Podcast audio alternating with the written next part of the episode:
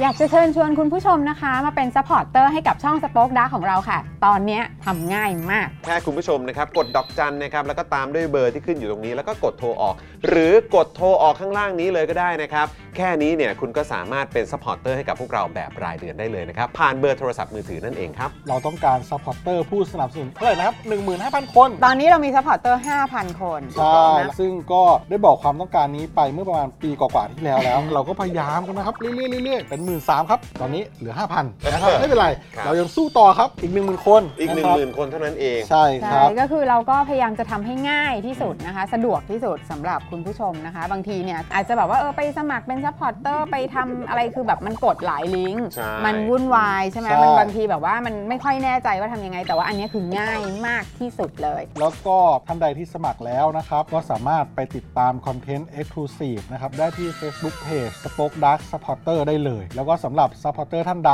ที่เป็นผู้สนับสนุนอยู่แล้วทาง YouTube หรือ Facebook นะครับ ก็สามารถทักแชทเข้าไป บอกว่าเป็น Supporter อยู่แล้วอยากเข้ากลุ่มลับ Exclusive สำหรับผู้สนับสนุนเท่านั้นนะครับ รีบสมัคร แล้วก็รีบทักแชทกันไปได้เลยนะครับ มากันเยอะๆนะคะ อืม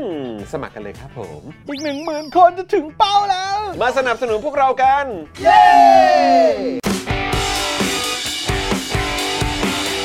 Daily t o p i c กกับจอห์นวินยู i w วิน180 ช่างอลูมิเนียม งานอลูมิเนียมต้อง i w วิน180 โหลดแอป i w วิน180 หรือติดต่อที่ Line at i w วิน180 ศูนย์ศัลยกรรมตกแต่งจินตรัก หมอเช่จินตรัก มือหนึ่งเรื่องการแก้จมูก แก้จมูกครั้งสุดท้าย ให้สวยคู่คุณตลอดไป สอบถามได้ที่ Facebook จินตรัก Surgery Medical Center OX Clean สเปรย์ฆ่าเชื้อ OX Clean ฆ่าเชื้อแบคทีเรีย เชื้อไวรัส ขจัดกลิ่นไม่พึงประสงค์ได้อย่างหมดจด ฉีดได้ทุกพื้นผิว ทั้งในรถในบ้าน ขนาด 500 มิลลิลิตร เพียงขวดละ 500 บาท เมื่อซื้อ 2 ขวด รับฟรีอีก 1 ขวด ส่งฟรีทั่วไทย สนใจแอดไลน์ได้เลยที่ w a t s o n b e n z XP Pen XP Pen เมาส์ปากการะดับโปร ราคาเริ่มต้นไม่ถึงพัน ดูข้อมูลเพิ่มเติมได้ที่เพจ XP Pen Thailand ไทยปริ้นบริการพิมพ์ฉลากสินค้า บรรจุภัณฑ์และสิ่งพิมพ์อื่น ๆ ราคาถูก ส่งฟรีทั่วประเทศ มั่นใจได้ในความเป็นมืออาชีพ พิเศษ แจ้งโค้ด JKT5 รับส่วนลดไปเลย 5%ดูรายละเอียดเพิ่มเติมที่ thaiprint.co.th กันแดดอีสกันแดดของประชาชนไทย กันดำ กันด้าน ราคา 390 บาท e v e s Hybrid Sun Gel SPF 50 บวก PA บวกบวกบวกบวก ใช้แล้วสบายผิว ไม่เหนียวเหนอะหนะแน่นอน ท้าให้ลอง แบรนด์ e v e s สนับสนุนหลักการประชาธิปไตยอย่างสม่ำเสมอต่อเนื่อง พบ e v e s ได้ที่ Facebook e v e s Instagram e v e s Underscore Official หรือ TikTok e v e s Official สบู่ธัญรัตน์ช่วยลดต้นเหตุแห่งการเกิดสิว ทั้งผิวหน้าและผิวกาย ด้วยใบบัวบก แตงกวาและว่านหางจระเข้ก้อนละ 100 กรัม ราคา 149 บาท แคปหน้าจอ Daily Topics ส่งฟรีพร้อมตะข่ายตีฟอง ซื้อ 2 ก้อนลดเพิ่มอีก 5%ที่ Facebook และ Instagram ธัญรัตน์ underscore store เอา pork chop frappuccino ที่หนึ่ง แก้วนี่มันมีกี่ขนาด 4 ขนาดครับ ผมเอาแก้วใหญ่ บิ๊ก คุณจะกินแก้วบิ๊กเป็นทำไมครับ ก็ผมชอบไง ผมชอบความเป็นบิ๊ก เพราะว่าความเป็นบิ๊กในประเทศไทยเนี่ย อยู่แล้วมันสบาย มันไม่ต้องรับผิดชอบ ผมชอบ เพอเพอๆผมทำผิดนานๆเนี่ยนะ ตำแหน่งผมใหญ่กว่าเดิมด้วย อ๋ออืม ไอ้นี่คุณรับชำระเงินได้ด้วยอะไรบ้างเนี่ย ก็มีหมดนะครับ มีนี่ไหมดิจิตอลวอลเล็ตมีไหม สวัสดีครับคุณผู้ชมครับ ต้อนรับทุกท่านนะครับ เข้าสู่ Daily Topics นะครับ ประจำวันศุกร์ที่ 8 ธันวาคม 2566 นะครับกิ้ววันนี้นะครับอยู่กับผมจอมินยูนะครับ และแน่นอนนะครับอยู่กับคุณปาล์มด้วยนะครับผมผมผมผมผม สวัสดีครับคุณผู้ชมครับ รายงานตัวกับพมพมพมผมปาล์มปอปาสละอา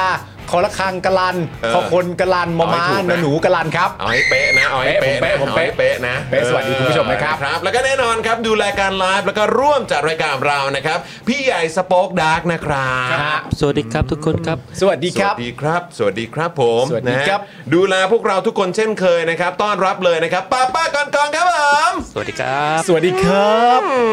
สวัสดีครับป้าป้ากรกรนะครับ สวัสดี ผม ครับนะฮะ สวัสดีคน ครับ สวัสดีคนหนาวหนาวๆนะฮะ ฮะ ทั้ง คน สอง หนาวๆ คนนะฮะทั้งคุณจรแล้วก็ป้าป้า สูงเหลือ ด้วย เกินมันช่างสูงเหลือเกิน ครับผม นะเออครับผมนะฮะอ่ะคุณผู้ชมครับนะฮะใครมาแล้วกดไลค์กดแชร์กันด้วยนะครับ สวัสดีคุณปากกาสีด้วยนะครับนะฮะ ครับ ทีแรกเราอ่านว่าปากกาสีเนาะเออนะครับ คุณปากกาสี ครับผม นะครับคุณวิเชษฐ์นะครับ คุณบรอกโคลีบอย สวัสดีครับ นะครับคุณกนกวันคุณดีเคนะครับคุณไทเกอร์เอซนะครับคุณบีมเดอะกูเนอร์ เอ้ยนะครับผม สุด คุณ ยอด ผู้กองสมาร์ทนะครับเอ้ยคุณกนกวันผมอ่านไปหรือยังนะครับสวัสดี ครับ นะครับคุณจูนเมคอัพด้วยคุณทีบิวด้วยนะครับคุณเมธาคุณ FKFT คุณพัฒนัยนะครับ ครับ ณผู้ชมหลาย ๆ ท่านนะครับมาคอมเมนต์เพื่อมาเอ่อทักทายพวกเรากันได้ แสดงตัวกันได้นะครับแล้วก็เพื่อเป็นการเช็คเอ่อเขาเรียกว่า สถานะการเป็นเมมเบอร์กันด้วยนะครับผม ครับ นะฮะวันนี้มี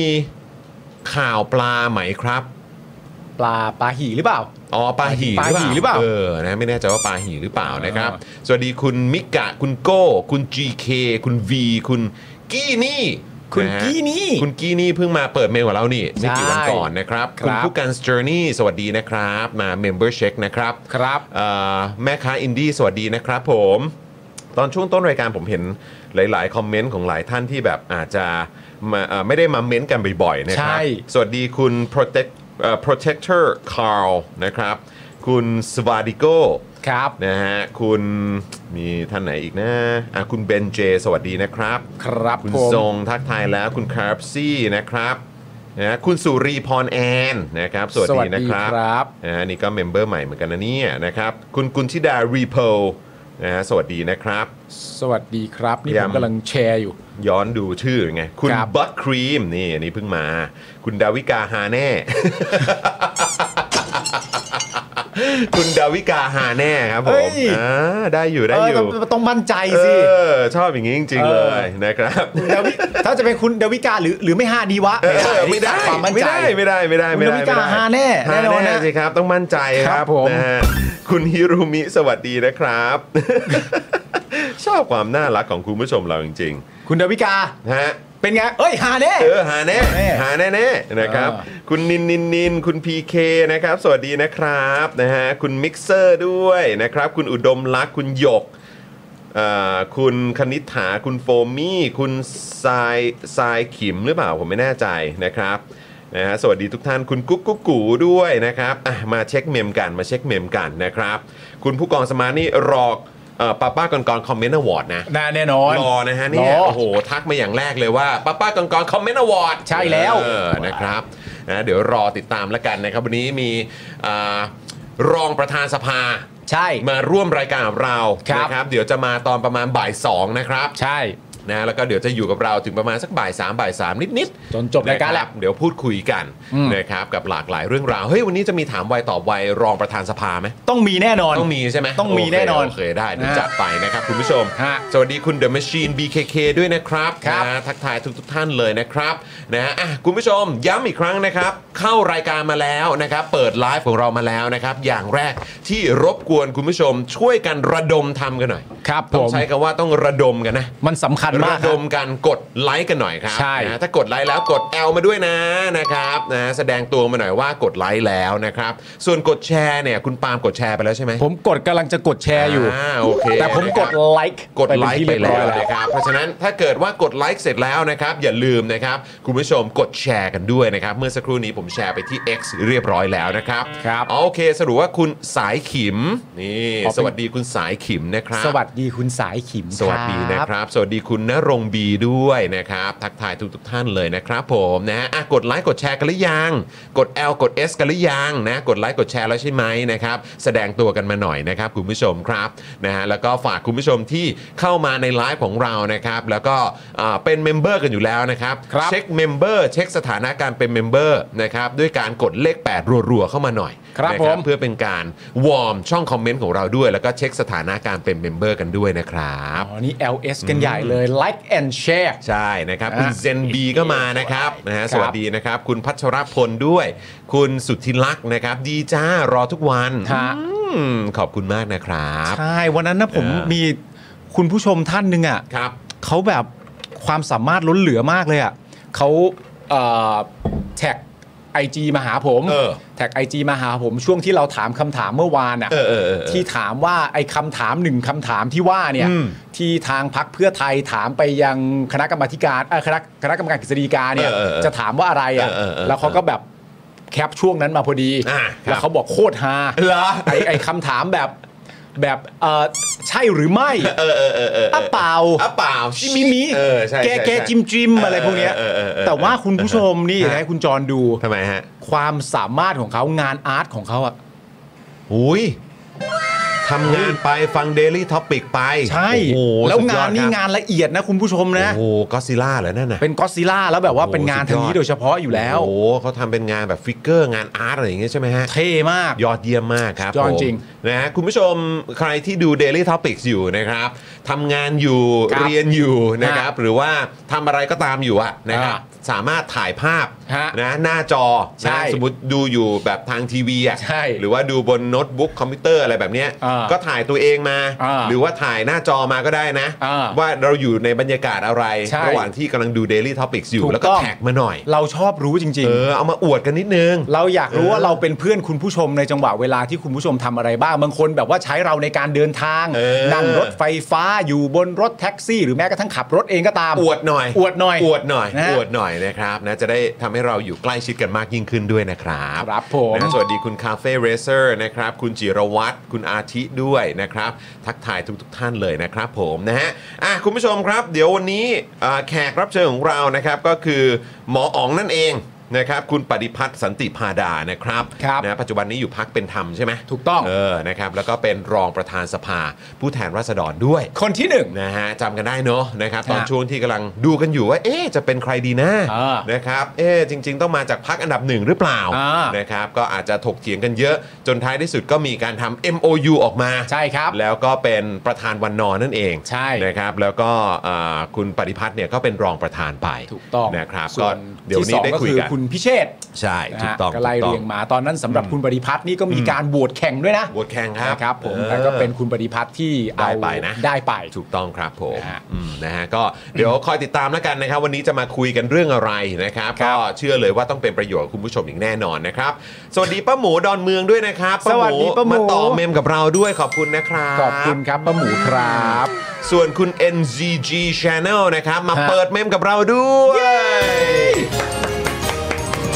นับบวกไปเลยนับบวกไปเลย ใช่ คุณ NCG ครับนะฮะอย่าลืมนะครับ แล้วก็คุณจิรายุด้วยครับ คุณ เย้ จิรายุก็มาเปิดเมมใหม่กับเรา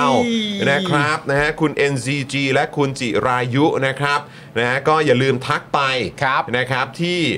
อินบ็อกซ์นะครับของ Daily Topics ในแฟนเพจทาง Facebook ของเราแสดงตัวด้วย เดี๋ยวเราจะจัดส่งแก้วสป็อกดาร์กให้ฟรีถึงบ้านนะครับ มูลค่า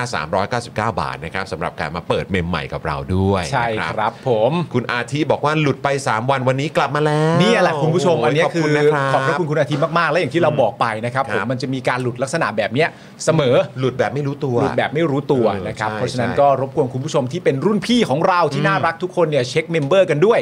ส่วนใครก็ตามที่มีเป็น new member และยังไม่ได้เปิดเมมมาก่อนเลยเนี่ยก็อยากให้เข้ามาเปิดกันเยอะๆนะครับ ครับนะฮะเดือนนี้เรามีแคมเปญนะครับ ใช่ ไปเปิดเมมกับเรานะครับ รับฟรีไปเลยนะครับ แก้วสป็อกดาร์กมูลค่า 399 บาทนะครับอยู่ตรงนี้เลยนะฮะอ่ะตัดไปที่คุณปาล์มหน่อยนี่เลยนะครับ แก้วใบนี้มูลค่า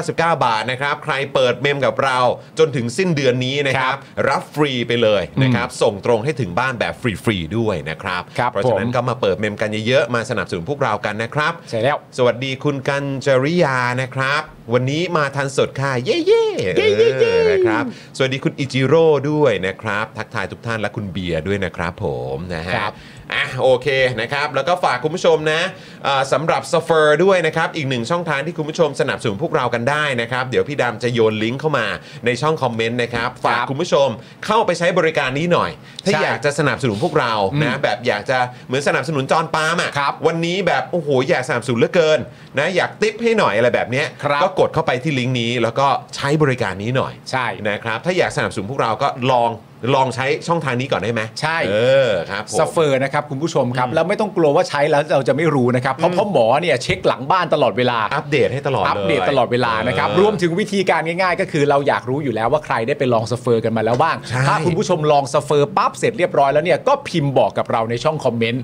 นะครับผมเราก็จะรู้ทันทีว่าอ่าคุณผู้ชมได้ไปจัดสเฟอร์กันมาแล้วนะครับ ถูกต้อง ผม ครับผม สเฟอร์ยังมีสโลแกนนะครับคุณผู้ชมครับ ครับ ว่ากันง่ายๆแบบนี้ คือ ปาล์มทำได้ คุณก็ทำได้ครับ ถูกต้องครับผมถ้า ฮะ คุณปาล์มทำได้ทำไมคุณจะทำไม่ได้ครับ ใช่ครับ นะเพราะฉะนั้นวันนี้ก็มาสนับสนุนพวกเราการผ่านทางสเฟอร์นะครับ ครับ แล้วก็แน่นอนนะครับนอกจากเอ่อจะมีช่องทางสเฟอร์แล้วก็การเปิดเมมกับเราแล้วนะครับ อีกหนึ่งช่องทางที่พ่อหมอก็ไปจัดมาครับ ฮะ เพราะอยากให้เรามีเมมเบอร์มีผู้สนับสนุนเยอะๆ เราจะได้อยู่ด้วยกันยาวๆนะครับนะก็คือเบอร์ดอกจันนั่นเอง ที่ ครับ คุณผู้ชมผูกพ่วงไว้กับเครือข่ายโทรศัพท์มือถือได้ดอกจัน 4 8 9 9 1 2 4 1 1 แล้วก็โทรออกนั่นเองนะครับ ครับ อันนี้ก็ ผม เป็นอีกหนึ่งช่องทางที่เชิญชวนคุณผู้ชมมาสนับสนุนพวกเรากันนะครับ ใช่แล้ว ต้อนรับคุณธนวัฒน์ธรรมชาติด้วยนะครับ นี่มาเปิดเมมกับเรา ขอบคุณนะครับะฮะ เริ่มต้นได้ดี เริ่มต้นได้ เริ่ ดี มต้นได้ดีนะครับอ่ะคุณผู้ชมก็สนับสนุนเปิดเมมกับเราเข้ามา ใช่ ตลอด ครั ทั้ บ งรายการแล้วกันนะครับ ไม่ต้องเขินไม่ต้องอายน มาอีกแล้วครับคุณจอนครับ าวคุณเชฟดูด้วยโอ้โห เชฟดิว ขอบคุณนะครับ ขอบ น พระคุณมากๆครับ ขอบคุณ โโหนี่ ครับ ห ผ นุ่ ม กำลังทำงานเลยนะตั้งใจ เออ ทำงานอยู่นะเนี่ย ตั้งใจทำงานมากเลยอ่ะ อ่า เออครับผม เพราะ ขอบ ฉะพนั้นระคุณมากครับ เพราะฉะนั้นคุณผู้ชมท่านใดนะครับที่เป็นรุ่นพี่แล้วถึงแม้ว่าจะเป็นรุ่นพี่ 1 อาทิตย์ เป็นรุ่นพี่ 1 วัน เป็นรุ่นพี่ 3 ปีก็ตามนะครับผมเมมใหม่เข้ามาแล้ว ทักทายเมมใหม่เราฮะสร้างบรรยากาศที่อบอุ่นอบอุ่นให้กับชุมชนของเรานะครับ ถูกต้องครับผมนะครับ แล้วก็เมื่อสักครู่นี้คุณ NGG Channel บอกว่ากำลังขับรถไปงาน Big Mountain Music Festival อ่าฮะ ช่วงบ่ายๆ มาฟัง Daily Topic หายง่วงเลย โอ้โหขอบคุณ เยี่ยเลย มากครับ โอเค อ่ายั ยังไงฝากไปโดดหน้าเวทีเผื่อพวกเราด้วยแล้วกันนะฮะ ใช่ไปดูวงไหนเป็นพิเศษหรือเปล่าบอกกันได้ ได้ นะ นะ ฮะ อวดมาหน่อยได้ไหม อวด อวดมา มา หน่อยได้ไหมเออนะฮะคุณโจเรนเจอร์บอกว่าซ่อมมือถือไปดูไปครับ ครับผม เยี่ยมเลยนะครับ ช่วงนี้คือช่วงบิ๊กเม t เทนแล้วเหรอ น่าจะมาแล้วแห ถึ ละ งช่วงเวลาบิ๊กเม t เทนแล้วเหรอ เออนะครับก็เห็นปาเต้ก็อัปเดตอยู่เหมือนกัน ครับผม นะครับ พี่ คุณ ปั๊บไปไหม น่าจะไปแหละ ต้องไปอยู่แล้ว เออนะครับ ไปดูพี่ปั๊บกันด้วยนะ ครับผมคุณเชฟดูนะครับ บอกว่าเมมใหม่นะครับอ่ะพวกเราทุกคนต้อนรับเมมใหม่กันด้วยนะครับ สวัสดีเมมใหม่ครับผมวันนี้เป็นรุ่นน้องพรุ่งนี้เป็นรุ่นพี่ครับผม ถูกต้องครับเพิ่ม เออนะครับ คุณบรอกโคลีบอกว่าเฮ้อเพิ่งเห็นข่าวสามให้ประกันตัวผู้ต้องหาม .112 อีกแล้วรู้สึกแย่จริง อ๋อครับผม ๆ นั่นสิครับคุณผู้ชมนะฮะเหตุการณ์อะไรแบบนี้แหละครับ มันจะยิ่งตอกย้ำไปทุกๆวัน ครับ ที่มีข่าวพวกนี้ออกมานะครับ อื นะฮะว่ามาตรฐานหรือความน่าเชื่อถือ ครับ ของกระบวนการยุติธรรมของประเทศนี้เนี่ย อืม มันอยู่ที่ระดับไหนนะครับ ใช่ครับ ก็ ผมในรัฐบาลใหม่แล้วนะ ถูกต้องรัฐบาล เออ ใหม่ด้วยนะครับ เรื่องพวกนี้มันก็จะถูกจารึกไว้อะ ครับ ในประวัติศาสตร์ดิจิทัลฟุตพิ้นที่ไม่มีวันเลือนหายไปครับ ครับผม นะฮะอ่ะโอเค คุณผู้ชมงั้นเดี๋ยวก่อนที่เอ่อคุณอ๋องจะมา ฮะ นะครับ เรามาอัปเดตข่าวคราวกันก่อนดีกว่าไหม เป็นข่าวสั้นทันโลกก่อนนะ ข่าวสั้นทันโลกคุณผู้ชม เอออัปเดตให้คุณผู้ชมตามทันกันหน่อย เพราะเรื่องราวประเด็นนี้เนี่ยก็เป็นเรื่องราวที่ต้องบอกว่าเอ่อสร้างความสับสนให้กับสังคมไทยนะค ครั รับ บ ผมวันนี้เนี่ยก็เป็นวันที่เราเข้าใจว่าน่าจะมีคำตอบ น่าจะมีการเคลียร์แล้ว น่าจะมีการเคลียร์ เออ ให้ เคลียร์ ประชาชนหายสงสัย แต่ ครับ แล้วเรามาดูกันว่าเราหายสงสัยไหม อืม รวมถึงจุดเริ่มต้นของความสงสัยทั้งหมดนี้เขาจะเป็นคนมาอธิบายด้วยตัวเองไหมเดี๋ยวรอดูนะครับคุณผู้ชมครับ ครับผม ข่าวสั้นทันโลกข่าวแรกวันนี้นะครับ ผมเป็นข่าวของคุณ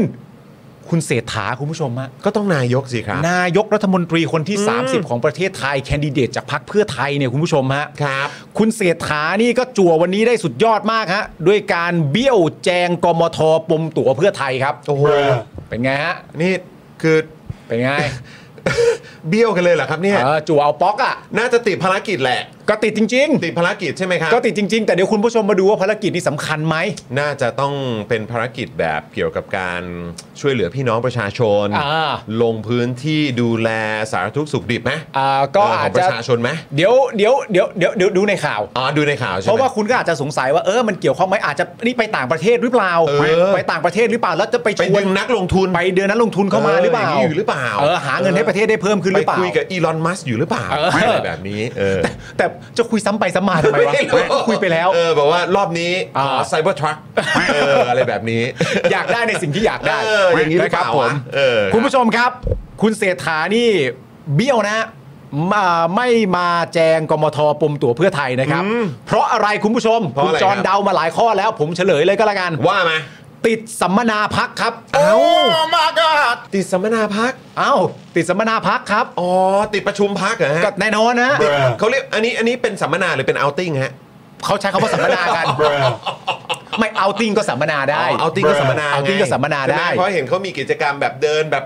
เออ เดินอะไรเดินแบบอะไรนะ เหมือนละลายพฤติกรรมปะ เออมี ต้องละลายพฤติกรรมกันด้วยเหรอ เอ้ามันต้องละลายพฤติกรรมนะครับ เออครับผม คุณไม่รู้จักเนี่ยครับ อะไรฮะ เอ่อพวกคลาสการแสดงอะฮ ะ เวลาคุณจะมาทำอะไรร่วมกันคุณมีคลาสการแสดงใช่ไหม อ๋อโอเค มันต้องมีการละลายพฤติกรรมอยู่เดี๋ยวบางคนต้องเล่นเป็นแฟนกันเป็นสามีภรรยา อ๋อ แม่ โอเค ลูกเนาะ โอเค มันต้องละลาย ก็ ต้องละลายพฤติกรรมกันไป เอออ่ โอเค ต้องละลายพฤติกรรมเพราะอาจจะเล่นเกมนี้ก็ได้คุณเคยเล่นป่ะ เออ เอากิจกรรมในการแสดงที่แบบว่า คุณต้องจ้องหน้าแค่เพียงสายตากันอย่างเดียวอะ เออเออเออ และอีกฝั่งหนึ่งทำอะไรคุณก็ต้องมิเรอร์มันให้ได้หมด อ่า เออเป็นกิจกรรม อ๋อมีฟิลนี้ด้วย สื่อสารกัน อ๋อโอเค กิจกรรมนี้ทำมาเยอะจะดีเพราะมันจะแก้ปัญหาเรื่องการสื่อสารไม่ตรงกันได้ เอาเหรอฮะ มันจะเป๊ะมันจะเป๊ะ แปลว่าการไปเอาติ้งครั้งนี้ เออ ของพรรคเพื่อไทยเนี่ย เออ ก็น่าจะทำให้หลังจากนี้เนี่ย เออ การสื่อสารเนี่ยนะมีความแม่นยำมากขึ้นไหม อ่าไม่แน่ใจ อะไรวะโอ้โหทั้ ไม่ ง แน่ ข้อ ใจ ศอกทั้งข้อศอก ไม่ไม่แน่ใจอาจจะใช่ก็ได้ อ๋อเหรอ พูดอย่างนี้ เหรอเหรอเหรอ เออ โอเค แต่ประเด็นโดยรวมคือเขาติดสัมมนาพักครับคุณผู้ชมครั า บ โอเค โอเคครับผม แต่ไม่ต้องห่วงครับคุณผู้ชม ก็เลยส่งคุณสมศักดิ์ไปแทน อ้าว คุณสมศักดิ์ที่ว่านี่ก็คือคุณสมศักดิ์เทพสุทิน ซึ่งเป็นรองนายกรัฐมนตรีเนี่ยนะครับ ก็ส่งคุณสมศักดิ์ไปแทนครับ เอ้า แล้วคุณสมศักดิ์ไม่ไปสัมมนาเหรอ ไม่ไปเอาติ้งเหรอ คุณสมศักดิ์ก็มาทำอีกหน้าที่หนึ่งไงครับ อ๋อ วัดระดับความสำคัญแล้ว อืม สัมมนาวันเนี้ยน่าจะมีความจำเป็นกับคุณเศรษฐา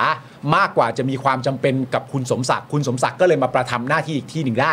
เข้าใจไหมฮะคุณสมศักดิ์ไม่ต้องไปก็ได้แต่เป็นรองนายกไง อ๋อครับผม คือไม่ต้องไม่ไม่ต้องไปร่วมสัมมนาได้แม้ว่าอยู่พรรคเพื่อไทยก็ตาม เข้าใจคุณเข้าใจคำว่า เออ ขวัญและกำลังใจไหม ฮะ มันมาจากนายกมันเรื่องใหญ่ อ๋ออ๋อ คือเพื่อไทยเนี่ยต้องต้องมีนายกไปด้วย ใช่ เออ ถึงจะแบบ สำคัญมาก เป็นขวัญและกำลังใจในการเอาติ้งครั้งนี้ ถู ของ ก พรร ต้ ค อง เพื่อไทย ถูกต้อง าโอเค โอเค โอเค คุณผู้ชมเข้าใจไหมอ่ะให้คุณผู้ชมพิมพ์เข้ามาดีกว่าว่า เออ เออคุณผู้ชมว่ามันสำคัญไหม เข้าใจไหม เข้าใจไหมเก็ตไหมเก็ตไหมเ คือเมื่อวานนี้นะค ครั รั บบ ผมกรรมาธิการตำรวจเนี่ยนะครับผมโดยมีคุณเอ่อชัยชนะเดชเดโช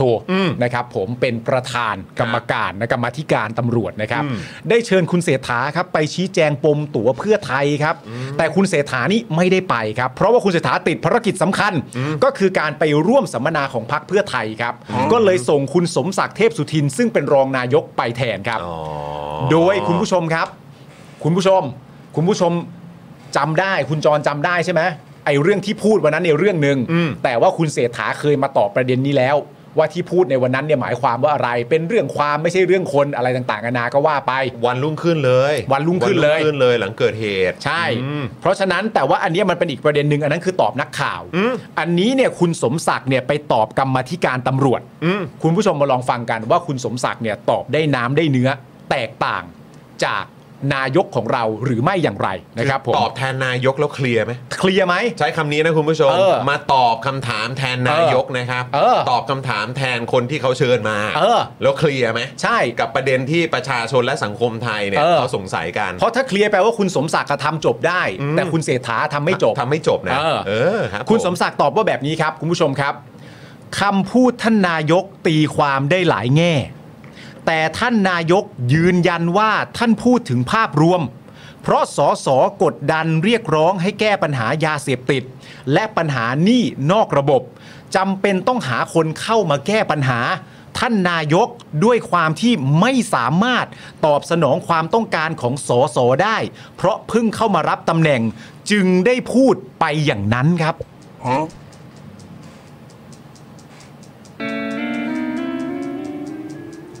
คุณจะไปเคอที่คุณคุณคุยคุณคุยกับผมหน่อยสิคุณไปสตันทำไมอะครับคุยนก เคลียร์แหละ มึงร้องทำไม เคลียร์เคลียร์ อ้าวคุณผู้ชม เคลียร์แล้วครับ นี่คือคนนะครับผมที่ถูกส่งมาให้ตอบแทน รองนายกคุณสมศักดิ์เทพสุทิน ในอดีตรัฐบาลที่แล้วนี่เป็นรัฐมนตรีว่าการกระทรวง ยุติธรรม ยุติธรรม ครับก็ตอนช่วงท้ายๆนี่เราได้เห็นน้ำตาคุณสมศักดิ์ไปนะครับ ใช่ นะครับ ใช่ นะฮะแต่ นะครับ ในการในการเขาเรียกว่าอะไรในการตอบครั้งนี้เนี่ย ครับ ชี้แจงครั้งนี้เนี่ย ก็เคลียร์ไหมอะ คุณผู้ชมส่งเข้ามาหลายคนเดี๋ยว เคลียร์ไหมล่ะเนี่ยผมนั่งเคาะเลยแบบเคลียร์แหละ เคลียร์ แล้ว เออเคลียร์แหละ เคลียร์ ครับผมก็เข้าใจครับมันเป็นเหมือนพิธีกรรม ไม่ใช่ พิธีกรรมคือหมายว่าก็ต้องออกมาชี้แจงหน่อย เออ เออ มันยังไงก็ตามก็เออก็นั่นแหละ แต่แต่อัน ก็ต้ เนี้ อยงเชื่อแหละ เออต้องเชื่ออยู่แล้ว ต้องเชื่อแหละ แต่อันเนี้ยผมผมถามคำถามเพราะว่าผมฟังประโยคเนี้ยจากคุณสมศักดิ์แล้วผมก็สงสัยก็เลยอยากจะถามคุณผู้ชม และอาจจะให้คุณจรให้ความเห็นด้วยก็ได้สำหรับคุณจรนะครับ แล้วก็สำหรับคุณผู้ชมเนี่ย คุณผู้ชมคิดว่าสิ่งที่นายกพูดในวันนั้นที่มีการพูดคุยกับสสในพักเองอะในวันนั้นนะคุณจรจำประโยคได้ดีใช่ไหมคุณผู้ชมจำประโยคได้ดีใช่ไหมคุณผู้ชมกับคุณจรมีความรู้สึกว่าประโยควันนั้นที่เราได้ยินเนี่ย มันเข้าข่ายว่าตีความได้หลายแง่จริงไหมครับเพราะว่าสำหรับผมอะถ้าเอาประโยควันนั้นเป็นตัวตั้งนะ ไอ้คำว่าตีความได้หลายแง่เนี่ย ผมว่าไม่จริง ผมก็รู้สึกว่ามันก็ตีความได้แง่เดียวอะ ผมว่ามันตีความได้แง่นั้นนะฮะ ก็ไม่งั้นเราจะภาษาที่ใช้ในการสื่อสารน่ะ เออ เออ มันจะแล้วเวลาคุณเป็นแบบผู้นำมันเนอะ เออ คุณเป็นแคนดิเดตของพรรคกันเนอะแล้วปัจจุบันคุณก็เป็นนายกอะเนอะ อืม แล้วคุณจะต้องสื่อสารเพื่อให้มันกระชับ เออ แล้วก็ตรงเป้าตรงประเอ่อตรงประเด็นมากที่สุด เออ อให้การทำงานไม่ว่าจะด้านไหนมิติไหนก็ตามมันมีประสิทธิภาพ เออ มากที่สุดเนี่ยคุณก็ต้องสื่อสารอย่างไรก็ต้องตามนั้นน่ะความหมายมันก็ควรจะต้องเป็นตามนั้นไม่ใช่เหรอ ใช่ มันมันไม่ควรจะต้องมีช่องนะ เออ ที่เป็นในลักษณะที่ว่า อ๋อ เออ คำพูดแบบเนี้ยตีความได้หลายอย่าง เออ มันมันไม่สมเหตุสมผลละครับ ไม่แล้วจริง ๆ แม้ประเด็นว่าเราย้อนกลับไปแล้วฟังวันนั้นน่ะ ถ้าเอาจากที่พูดออกมาจากปากตัวเองวันนั้นน่ะ แล้วมาใช้ว่าอันนั้นน่ะตีความได้หลายแง่นะ อันนี้ผมไม่เห็นด้วย เพราะว่าอันนั้นน่ะผมมีความรู้สึกว่ามันก็ตีความได้แง่ตามที่พูดนั่นแหละ ก็พูดยังไงมันก็หมายว่าอย่างนั้นนั่นแหละ ใช่ เออ นะฮะก็เลยแบบ เอ๊ะเหรอ คือ เป็ คุ น ณผู้ชมว่าไงล่ะ เออ คุณผู้ชมรู้สึกว่าเออมันตีความได้หลายความหมายไหมหรือว่าเปล่าไม่คือฟังยังไงมันก็ความหมายเดียวอ่ะ เอออ ม คือถ้าสำหรับผมอะถ้ามันจะไม่ใช่ความหมายนั้นน่ะ อืม มีคำอธิบายแค่อันเดียวคือพูดผิด เข้าใจปะ ก็ไม่ได้ดีขึ้นมาอยู่ ไม่ได้ดีมันไม่ได้ดีอยู่แล้ว แต่ ใช่ หมายถึงว่าถ้าจะแปลว่ามันไม่ได้หมายความตามที่พูดนั้นเนี่ย แล้วมันตีความได้หลายแง่ ถ้าจะไปประเด็นนั้นอ่ะคือบอกได้อย่างเดียวว่าวันนั้นพูดผิด จริง ๆ ไม่ได้หมายความตามที่พูดเลยแม้แต่คำเดียว ซึ่งไม่ได้ดูดี แต่อย่างน้อยก็ยังช่วยกว่า กูพูดผิด วันนั้นที่พูดพูดผิด พูดไปพูดผิดผิด เออแบบต้อง เออ ขออภัยแบบไม่เคยทำงานการเมืองมาก่อน ก็เลยแบบสื่อสาร เออ ด้วยภาษาการเมืองแบบผิด อะไรก็ว่าไปเออได้ได้ได้ ๆเฮ้ยไม่ได้ดูดีขึ้นมาเลยอ่ะ อ่ะก็ลองดูคุณผู้ชมตีความไว้ก็แล้วแต่นะครับผม แล้วต่อมาคุณชัยชนะเดชเดโชนะครับ ซึ่งเป็นประธานกรรมาธิการเนี่ยก็ให้สัมภาษณ์นะครับว่า นายกติดภารกิจที่สำคัญยิ่งกว่าประเทศชาติ เอาคุณชัยชนะเปิดมาแบบนี้เลยนะฮะ โอเค นายกติดภารกิจที่สำคัญยิ่งกว่าประเทศชาติ คือการสัมมนาพักเพื่อไทย จึงได้มอบหมายรองนายกรัฐมนตรีสมศักดิ์มาในวันนี้ ทั้งทั้งที่เรื่องนี้ คนที่ควรมาชี้แจงคือท่านนายก เพราะท่านนายกพูดภายใต้จิตสำนึก สั่งการผ่านสมอง ด้วยถ้อยคำของท่านนายกเอง และฝากบอกไปถึงท่านนายกว่า ถ้านายกไม่ชี้แจงคำพูดของท่าน จะเป็นชนักติดตัวไปจนวันตายครับ ก็คือแบบเราก็ตั้งข้อสังเกตหลายทีแล้วนะครับ อืม ไม่ว่าจะเป็นวันโหวตนายก ใช่ ใช่ไหมครับ หรือว่าเอ่อเนี่ย อืม กรณีแบบเนี้ย อืม เราก็จะรู้สึกว่าแบบ อืม เออทำไมอ่ะ ใช่ แปลกดี ก็แปลกเนอะอืมนะ เดี๋ยว ค เรา รั ตั้ บ งคำถามว่ากัน แล้วมีอีกท่านหนึ่งครับคุณผู้ชมก็คือคุณรังสิมันโรมนะฮะ ครับ คุณรังสิมันโรมนี่เป็นประธานกรรมาธิการความมั่นคงนะฮะบอกว่ารู้สึกเห็นใจคุณสมศักดิ์ ที่ไม่ได้มีความเกี่ยวข้องอะไรกับสิ่งที่นายกพูด อีกทั้งเรื่องตำรวจ โดยโครงสร้างปกติแล้วเนี่ยขึ้นตรงต่อนายก ไม่มีรัฐมนตรีคนอื่นมารับผิดชอบแทนได้ นั่นสิ และการอธิบายความหมายคำพูดของนายก เกี่ยวกับการขอตำแหน่งเรื่องสมหวังไม่สมหวังนั้น กรรมาธิการเห็นว่าคุณสมศักดิ์คงไม่สามารถตอบคำถามเรื่องนี้แทนได้ และฝากบอกคุณเสถาว่า ถ้าสภามันมายาก แล้วอยากให้พวกเราไปที่ทำเนียบ เราก็ไม่ติดอะไรนะครับ คือมันก็ทำให้เห็นถึงช่องว่างนะครับ เออ ของนายกรัฐมนตรีกับประชาชนนะครับเพราะว่าแม้กระทั่งการมาชี้แจงกับตัวแทนของประชาชนเนี่ยนายกก็ไม่มานายกให้คนอื่นมาแทน ใช่ แม้กระทั่งวันโหวตนายกก็ต้องให้แบบคนอื่นในพรรคเพื่อไทยอ่ะตอบนั่นตอบนี่แทนให้อ่ะ ใช่ มัก็ดูแบบ แล้วคุณแบบบอกว่าขอให้เราเชื่อมั่น ขอให้เราเชื่อมั่นในคุณอะไรอย่างเงี้ย เออ คือคุณก็ต้องยอมรับนะ ว่า เออมันแบบ มันยาก มันก็ยากอ่ะถ้า เออ ถ้าแบบคุณใช้วิธีเนี้ย อืม ใช่ไหมครับ แล้วก็มันก็ไม่ได้ดีขึ้นไง คือ เออ จริง ๆ ควรจะมาเอง เพราะว่าการจัดตั้งรัฐบาลเนี้ยมันก็เต็มไปด้วยเครื่องหมายคำถามแหละ ืม แล้วก็ถูกสังคมจำนวนหนึ่งเลยแหละ อ่า เผลอๆแบบจำนวนเยอะมากด้วยแหละ อืม มองว่ามันเป็นการตระบาดสัตว์หรือว่ามันเป็นวิธีการที่แบบมันไม่มันไม่โอเคอ่ะ เออ ใช่ไหมครับ มันไม่ได้ทำนุบำรุงหรือว่าแบบส่งเสริมประชาธิปไตยอ่ะ อืม ใช่ไหมครับ แล้วคุณใช้วิธีการแบบนี้ อืม เพราะฉะนั้นคือภาพลักษณ์ของรัฐบาลเนี้ยและตัวนายกเองอ่ะมันเอาตรงๆก็คือมันไม่ได้บวกตั้งแต่ต้นนะครับ อืม นะฮะคือมันอาจจะเสมอตัวหรือมันอาจจะติดลบด้วยซ้ เออ ำแล้วพอมาถึงวิธีการแบบนี้คือให้คนอื่นมาชี้แจงแทนน่ะ อืม กับเรื่องที่มันเป็นประเด็นใหญ่ระดับชาติแบบเนี้ย เออ โอ้โหแบบ มันมันไม่โอเคนะครับ ใช่ เออ คือผมคิดในมุมนี้ด้วยนะว่า เดี๋ยวเอ่อมันมันจะชอบมีคำพูดประเด็นเรื่องแบบคำพูดเอ่อโชว์สปิริตอ่ะ อืม อย่างน้อยคุณก็ควรจะโชว์สปิริตซะหน่อยอ่ะแต่ว่าประเด็นไอ้การมาตอบคำถามกรรมธิการตำรวจเกี่ยวกับไอ้ปมตั๋วเพื่อไทยเนี่ย อันเนี้ยมันไม่ใช่ประเด็นเรื่องการโชว์สปิริตแล้วนะมันคือมันคือเรื่องของท่านเลยอ่ะ อืม โดยตรงเลยอะมันไม่ใช่ว่าเฮ้ยเรื่องนี้มันไม่เกี่ยวข้องโดยตรงกับท่านก็จริง แต่อย่างน้อยท่านก็น่าจะโชว์สปิริตในการทำนู่นทำนี่ซะหน่อย อันนี้ไม่ได้เข้าข่ายอันนั้นนะ ใช่ อันนี้คือเรื่องโดยตรงของท่านเลยในประเด็นที่หนึ่งก็คือว่า เรื่องเนี้ย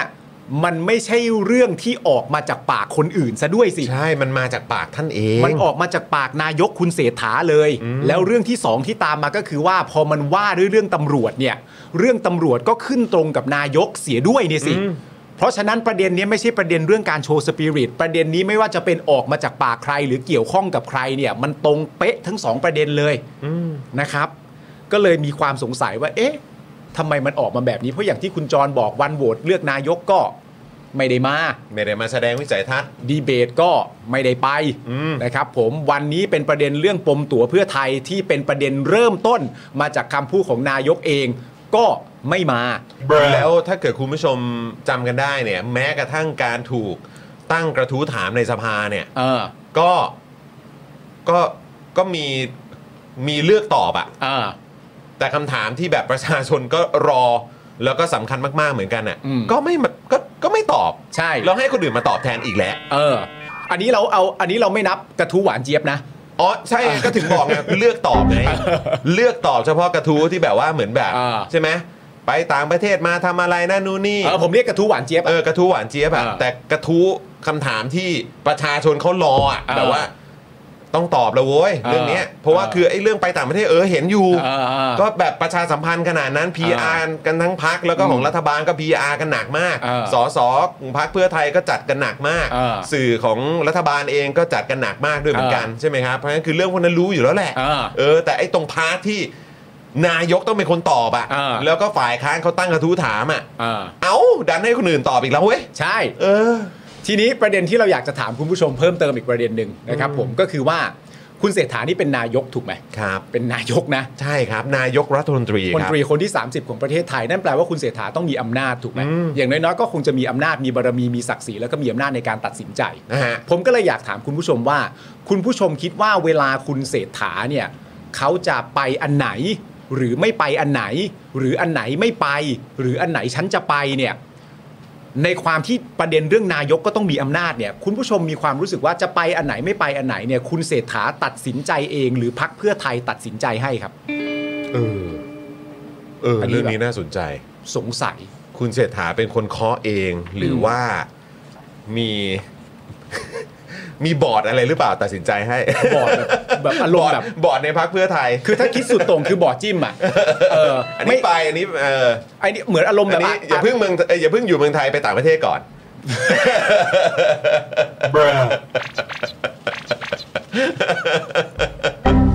ช่วงนี้กระแสไม่ดีไว้ยไปต่างประเทศก่อนไว้ยเออ อะไรอย่างนี้มีปะ อย่าเพิ่งอยู่เมืองไทยไปต่างประเทศก่อน ช่วงนี้อย่าเพิ่งเออ เฮ้ย ไม่ได้ดังใจ เออ เรา ไป ไปต่างประเทศก่อน เออ ไม่ไม่มีหรอก เออไม่มีเนอะ ไม่มีหรอก เโอเคโอเค เอออ่ะเดี๋ยวคุณผู้ชมก็ลองตอบเข้ามา ตัดดูสิ แล้ว น กัน ใจเองแหละ เป็นถึงนายกรัฐมนตรีเขาเรียกว่า prime เออ minister ใช่ไหมฮะเหมือน Optimus Prime อ่ะ โอ้ใช่เขาหัวหน้าเลย หัวหน้าเลย หัวหน้าเลย เฮดเลย หัวหน้าเลย เออเราดีเซปติคอนทั้งหลายเอ้ยไม่ใช่ เออเราเราอะไรนะเอ่อชื่อชื่ออะไรนะ เม ชื่ เมกาทรอน ไม่ใช่ไม่ใช่ฝั่งฝั่งเนี้ยฝั่งออโตบอท Autobot ออโตบอททั้งหลายจงฟัง เออ เออดีเซปติคอนโทษโทษทีดีเซปติคอนมันฝั่งฝั่งตัวไม่ดี ใช่ เออครับผมนั่นแหละ Autobot ทุกคนจงฟัง เอออื มฟังข้าคนเดียวเท่านั้น ฟังข้าคนเดียว ออฟังข้าเดี๋ยวนี้เลยมครับผม ข้าได้พยายาม เออ หลบหนีมาที่เมืองมนุษย์ เพราะบอร์ดสั่งมาอ๋อไม่ใช่เอาไม่ได้ บอร์ดไม่ได้สร้าง อ๋อไม่ได้สั่งแซวเล่นนะครับอืม คุณผู้ชมผมถามว่าพักเพื่อไทย อืม ผมไม่ได้ถามเป็นตัวบุคคลเลย อืม นะครับผมคุณผู้ชมตอบเป็นพักสิครับ ครับ นะฮะตอบเป็นพักนะครับ ครับผมนะฮะนี่ก็ไปตอบเรื่องโอ้อะไรเนี่ยเออนี่เออ ช่วงนี้ไปอยู่เมืองนอกก่อน จะขึ้นตึกทำไมเออ เออ ครับผมเออครับ ไปไปอยู่เมืองนอกก่อน เออนะ อ ฮะ ยู่เมืองไทยแล้วงานไม่เดินเลย เฮ้ยเออนะครับอ่ะเมื่อสักครู่นี้กรรมาธิการของเอ่อทางด้านตำรวจเนี่ย ฮะ นำโดยคุณชัยชนะเดชเดโช ครับ นะฮะเอ่อสอสอของพรรคประชาธิปัตย์ซะด้วย อ่าใช่ โอ้โห ฝ่ายค้านนะครับ ฝ่ายค้านนะ ฝ่ายค้านนะ แต่เมื่อรัฐบาลที่แล้วเป็นฝ่ายรัฐบาลนะ ใช่ นะฮะก็เป็นหนึ่งในพรรคที่ไม่ได้ร่วมรัฐบาลในรอบนี้เนาะ ถูกต้อง เออนะครับ ครั้งที่แล้วเนี่ยก็ประมาณสัก 50 หน่อยๆ เสียงที่นั่ง ครับ รอบ ผม นี้ก็25เป็นฝ่ายค้าน ตอนนี้ก็มีหลายเรื่องที่คนก็ตั้งคำถาม แต่ประเด็นหนึ่งเลยเนี่ยก็คือเรื่องของการร่วมรัฐบาลนี้ ถูกต้อง ใช่ไหมครับ แต่ว่าก็มักจะมีคำตอบที่ออกมาอยู่เรื่อย ๆ ว่าเฮ้ยเรื่องนี้ตอบกันไม่ได้จริง อ่า เพราะว่ายังไม่มีหัวหน้าพักอย่างเป็นทางการ ก็เลยยังไม่รู้ทิศยังไม่รู้ทาง ใช่ไหมอะ ว่าหัวหน้าพักจะนำไปทางทิศทางไหน อืม เพราะว่าพักประชาธิปัตย์เขาบอกกันว่าไม่มีเจ้าของพัก นั่นน่ะสิครับนะฮะเฮ้ยก็เหมือนกันพักอื่นก็ไม่มีเจ้าของพักเหมือนกัน ก็ไม่มีเจ้าของพักทุก ใช่ไหม พักแหละ อย่างอัปเดตล่าสุดคุณอุ้งอิงก็ออกมาคอนเฟิร์มแล้วก็ยืนยันแล้วนะครับว่าพักเพื่อไทยอ่ะไม่ใช่พักของ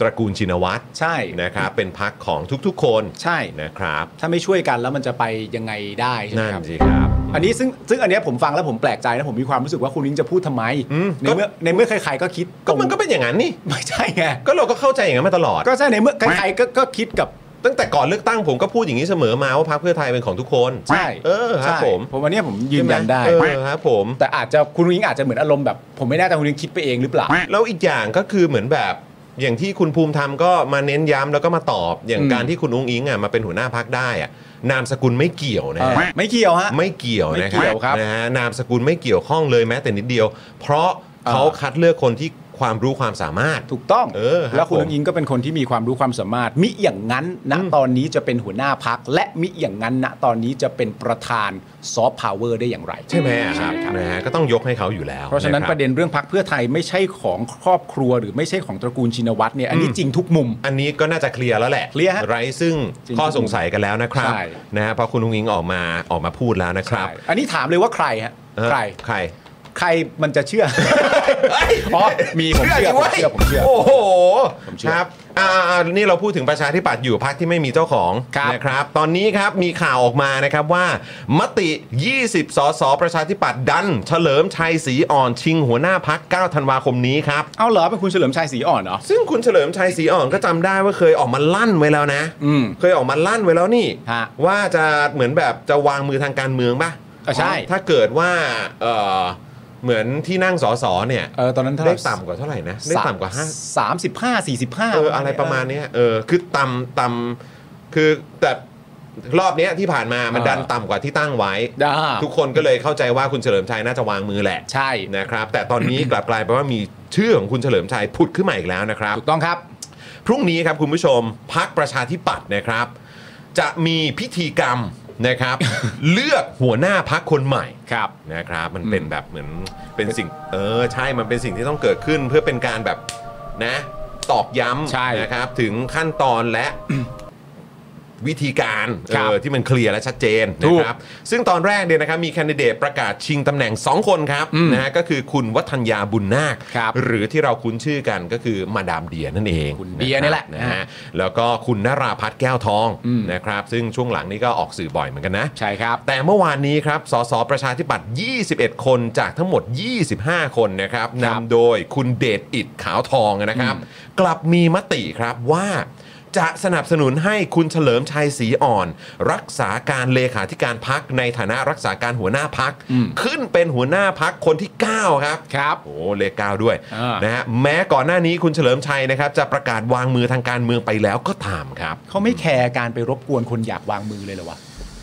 เขาน่าจะสนใจแบบการตัดสินใจของคุณเฉลิมชัยบ้างสิ อาจจะมองถึงวาระแห่งชาติมาก่อนไหม อ่าเป็นไปได้ การที่มีคุณเฉลิมชัยเป็นหัวหน้าพรรคประชาธิปัตย์เนี่ยจะเป็นประโยชน์ต่อประเทศชาติมากกว่าหรือเปล่า อันนี้น่าสนใจมาก เออ แต่ประเด็นนะตอนนี้ที่ประชาชนสงสัยกันก็คือว่าอ่ะถ้ามันมีสสประชาธิปัตย์21 คนจาก 25 คน แล้วที่เหลืออีก 4 คนมันคือใครคุณจอน เอ้ยเสียงส่วนน้อยนะเออ ใครบ้าง อ่ะสี่คนที่ไม่ได้ร่วมประชุมครั้งนี้นะครับติดภารกิจหรือว่าไม่ได้รับเชิญนี่ก็ไม่แน่ใจ ครับ คือคุณชวนหลีกภัยครับ ฮะ นะฮะรุ่นใหญ่นะของ ฮะ พรรคเลย คุณบัญญัติบรรทัดฐานคบ รุ่นใหญ่เหมือนกัน นี่ก็รุ่น นะ ใหญ่เหมือนกัน คุณจูรินทร์ อดีต ลักษณะวิสิทธิ์ อดีตหัวหน้าพัก โอ้โหแล้วก็เป็นรัฐมนตรีมาหลากหลายกระทรวงด้วย ใช่ครับ นะครับ ครับ และคุณสันเพชรบุญยามณีครับ โอ้โหแต่ละคน แต่ละคนนะฮะ นี่คือ 4 คนที่ไม่ได้ร่วมประชุมในครั้งนี้เหรอ มาแค่ 21ไง อ๋อโอเคครับ เออนะครับ โดยคุณประมวลพงษาวราเดชนะครับ สสประจวบคีรีขันธ์นะครับแถลงหลังประชุมว่าพวกเราจะไปขอร้องไปบังคับ เออ โอ้โหไปขอร้องไปบังคับเลยเหรออแบบนี้มันจะเป็นการขืนใจหรือเปล่าเนี่ยอืมให้ท่านเฉลิมชัยเนี่ยมาช่วยแก้ไขสถานการณ์วิกฤตของพัก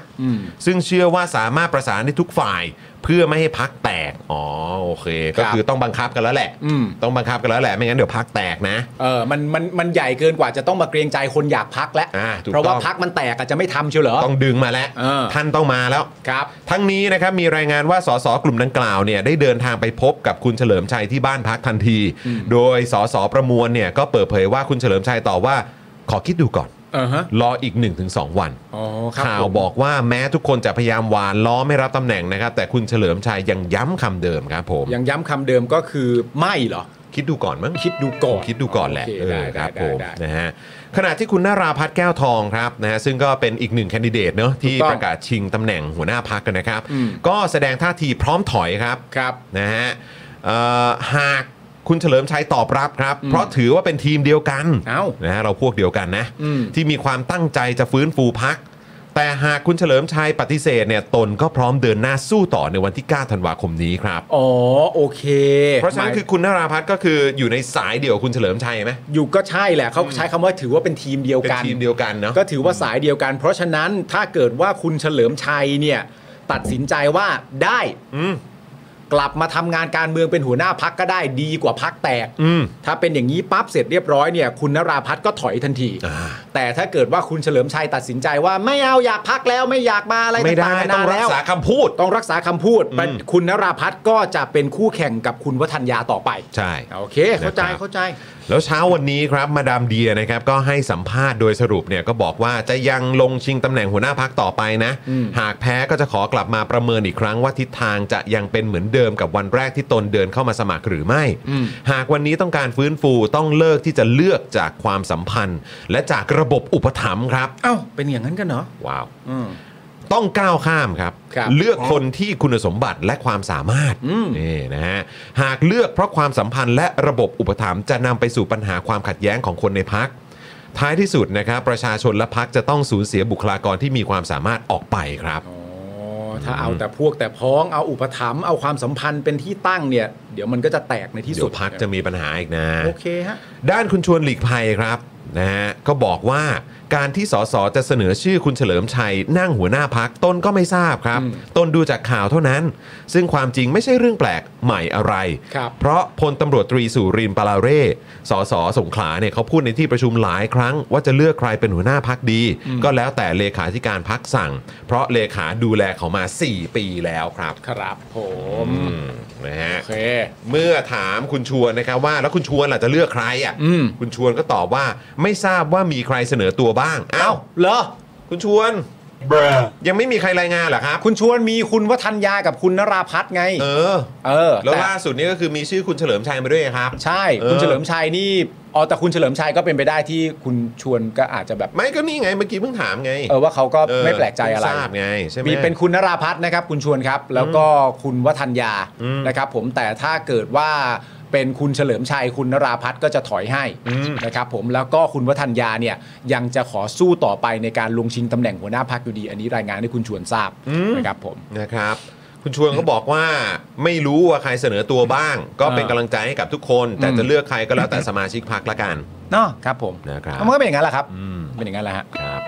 ก็อันนี้ก็เลยอยากจะถามคุณผู้ชม เออ นะครับว่าคุณผู้ชมคิดว่าการได้หัวหน้าพักประชาธิปัตย์คนใหม่เนี่ยนะครับ อืม ใหม่เนี่ยนะครับ ใหม่ จะนำไปสู่การร่วมรัฐบาลไหมอ่ะ ครับ เพราะก็โหวตให้คุณเศรษฐาเป็นนายกไปแล้วด้วย เออ นะครับจะขอเป็นอะไรในหัวใจเธองี้หรือเปล่า ก็ไม่รู้เหมือนกัน ขอเป็นอะไรในหัวใจเธอ ไม่เป็นพระเอกเหรอ โอ้ยไม่รู้อ่ะ เป็นอะไรเลยเหร แต่ อ คือคิดว่าเขาน่าจะไม่เคอะเขินไง ก็เพราะว่ารัฐบาลใหม่เนี่ย เออ นะครับก็เพิ่มเติมขึ้นมาก็แค่เพื่อไทยแหละ ใช่ นะครับที่เหลือเนี่ยก็คุ้นเคยกันอยู่แล้ว เพราะว่าก็เคยร่วมรัฐบาลกันมาก่อนหน้านี้ ใช่ผมเข้าใจแต่ว่า เออ ทีเนี้ยผมว่าประเด็นสำคัญมันอยู่ที่ว่าใครแหละ อ่า ใครที่จะเป็นหัวหน้าพัก อ๋อ เพราะว่าอย่างตัวคุณเดียเองคุณวัฒนยาเองเนี่ย อืม ก็บอกเอาไว้ใช่ไหม อืม ว่าเหมือนแบบไอ้ที่เป็นประเด็นอะไรต่างๆนานาไม่ได้มีประเด็นเรื่องการจะมีการต่อรองเข้าเป็นรัฐบาลนั้นนู่นนี่ไม่ไม่ไม่ได้มีความคิดนี้อยู่เลยใช่ไหมฮะแต่คุณเฉลิมชัยนี่ไม่ทราบ เออ คุณเฉลิมชัยนี่ไม่ทราบ แต่เดาจากเอ่อเขาเรียกว่าอะไรอำนาจ อ่า ในพักอะไรต่างๆนานาแล้วพักก็ไปโหวตคุณเศรษฐาเป็นนายกแล้วด้วยเนี่ย ถามว่ามีสิทธิ์ไหมผมมีสิทธิ์สูง มีสิทธิ์สูงเนาะ มีสิทธิ์สูง ที่จะคัมแบ็กนะฮะ ที่จะคัมแบ็ก เออขอพักไว้ก่อน ขออะไรในหัวใจเธอมันเรื่องใหญ่ เรื่องนี้มันสำคัญ เรื่องใหญ่เรื่องใหญ่ เดี๋ยวก็ต้องรอดูกันนะครับผม ครับ ก็จริง ๆ อีกเรื่องหนึ่งที่อยากคิดนะ เพราะว่าจริงเห็นประเด็นเนี้ยการที่จะมีหัวหน้าพักคนใหม่เนี่ย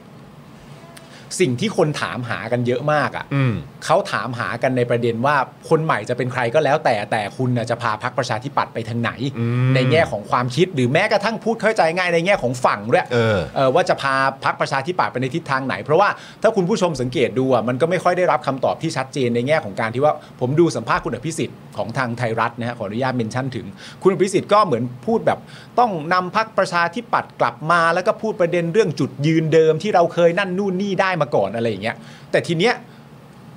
เราก็ไม่แน่ใจอีกอะว่าไอ้จุดยืนเดิมของประชาธิปัตย์เนี่ย มันแปลว่าอะไรอะ อืม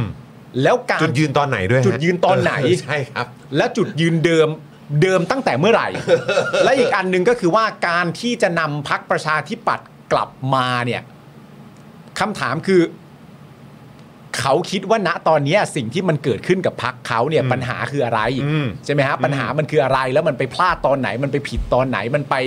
เอ่อเสียคะแนนเสียงให้ใครต่อใครเขาเนี่ยตั้งแต่เหตุการณ์ไหนประเด็นใด อืม อันเนี้ยเรายังไม่รู้ว่าพักประชาธิปัตย์ทราบหรือเปล่า เออ แล้วเขามองยังไง แล้วเขามองยังไง อืม แล้วทีนี้การที่จะกลับมาจุดเดิมเนี่ยมันก็ต้องแก้ไขสิ่งที่เกิดขึ้นในตอนนั้นก่อน ซึ่งเราก็ไม่แน่ใจว่าพรรคประชาธิปัตย์เนี่ยเขาตีความจุดที่ทำให้เขาเสียเสียงไปอะ อืม ว่ามันเป็นเหตุผลว่าอะไร ใช่ นะฮะ ครับนะฮะอ่ะก็เดี๋ยวคอยติดตามแล้วกันนะครับ คุณผู้ชมครับ ครับ นะฮะสำหรับเอ่อเรื่องราวของพรรคประชาธิปัตย์นั่นเองนะครับอ่ะคุณผู้ชมครับนะฮะหลายต่อหลายคนรอคอยนะครับผมนะฮะรอคอยที่จะได้อยู่ใกล้ชิดกับเกส เออ ของเราท่านนี้ ครับ เออนะครับเดี๋ยวเราก็จะได้อยู่ใกล้ชิดกันด้วย ถูกต้อง เออ นะครับผมก็เดี๋ยวเอ่อจริง ๆ เข้าได้เลยนะ เขาได้เลย ครับนะฮะเดี๋ยวเรามีประเด็นที่จะได้พูดคุยกันเยอะนะใช่ครับงั้นเชิญเลยดีกว่านะครับ ครับผม ต้อนรับนะครับเอ่อคุณอ๋องปฏิพัฒน์ครับผมสวัสดีครับ สวัสดีครับคุณหนองครับ สวัสดีครับ สวัสดีครับคุณหนองครับ เชิญ โอ้ นั่งครับ โห โอ้โห นะครับ สวัสดีนะครับ สวัสดีครับคุณผู้ชมครับ สวัสดีนะครับ ใส่หู ได้ ฟังให้เรียบ ได้ ร้อย เจอกันสักทีปกติ ใช่ เห็นอยู่แต่ในจอทีวี ครับ นะครับนั่ง ผอมก็ ยู่ ติดตามรายการนี้ตลอด โอ้ยขอบคุณครับ ขอบผคุม ณมากคุณ ข หน อ อบ ง คุณครับผมนะเอ่อคุณคุณหนองเป็นไงบ้างครับช่วงนี้ ช่วงนี้ก็ เพิ่งวุ่นๆกับเรื่องการต้อนรับรัฐอ่าประธานรัฐสภาของเวียดนาม อ่า ครับผ ครับ ม เป็นยังไงบ้างครับบรรยากาศแล้ว ได้พูดคุยกัน เวียดนามเนี่ยเป็นประเทศที่เราเป็นเอ่อมีเขาเรียกว่าเป็นการการลงนามในยุทธศาสตร์ ครับ ของความร่วมมือเนี่ยสูงกว่าประเทศอื่น โอ้เหรอ ครับผม ฮะ แต่แล้วเนี่ยครบเนี้ยครบรอบ 10 ปีที่เราลงนามแล้ว โอ้ครับ แต่ว่า ผม ก็ต้องเรียนตามตรงว่าประเทศไทยก็มองเขาเจริญขึ้นเรื่อยๆ เออใช่ครับ ใช่ไหม ผ ครั ม บ ครั ไม่ บ ว่าจะเป็นการเกษตรการลงทุนเอ่ออุตสาหกรรมแอลกอฮอล์ ครับ อุตสาหกรรม EV ดิจิทัลพวก ไป เนี้ย ไกลเลยฮะ ไปไกลมาก อ่าฮะ ก็เลยมารื้อฟื้นกันใหม่ว่า แล้ว next step จากโลกยุคหลังโควิดเนี่ยเราจะทำอะไรร่วมกันต่ออ อ่าโอเค อืม เราจะได้ตามบ้างแล้ว อืม เขาไปเยอะแล้วเราก็ ก็เรียกว่าเอ่อเรียนรู้แล้วกันครับ แล้วก็ถ้าอันไหนร่วมมือทำกันได้ เช่นเรื่องปัญหาสิ่งแวดล้อม PM 2.5 แบบ ค นี้ รับ อืม ของเราก็กระทบจากฝั่งพม่าเยอะ ครับ ของเวียดนามกระทบจากจีนเยอะ อ๋อ อ่าทีเนี้ยเราจะ ครับผม เราจะยังไงกัน ช่วยยังไงกันได้บ้าง อ่า เออ อะไรมี ครับ กฎหมายระหว่างประเทศกี่ตัวมีอะไรอย่างเงี้ย ฮะ อืมอืมคบ การ ผม พูดคุยทั้งหมดเป็นไปด้วยดี ด้วยดี เข้าเข้าใจกัน ครับ โอ้โหแจ๋วมาก ครับ ฮะ ผมแล้วเป็นไงบ้างครับกับการทำงานในพาร์ทของเออรองประธานสภา หรือว่าแบบทำงานในเรื่องของการ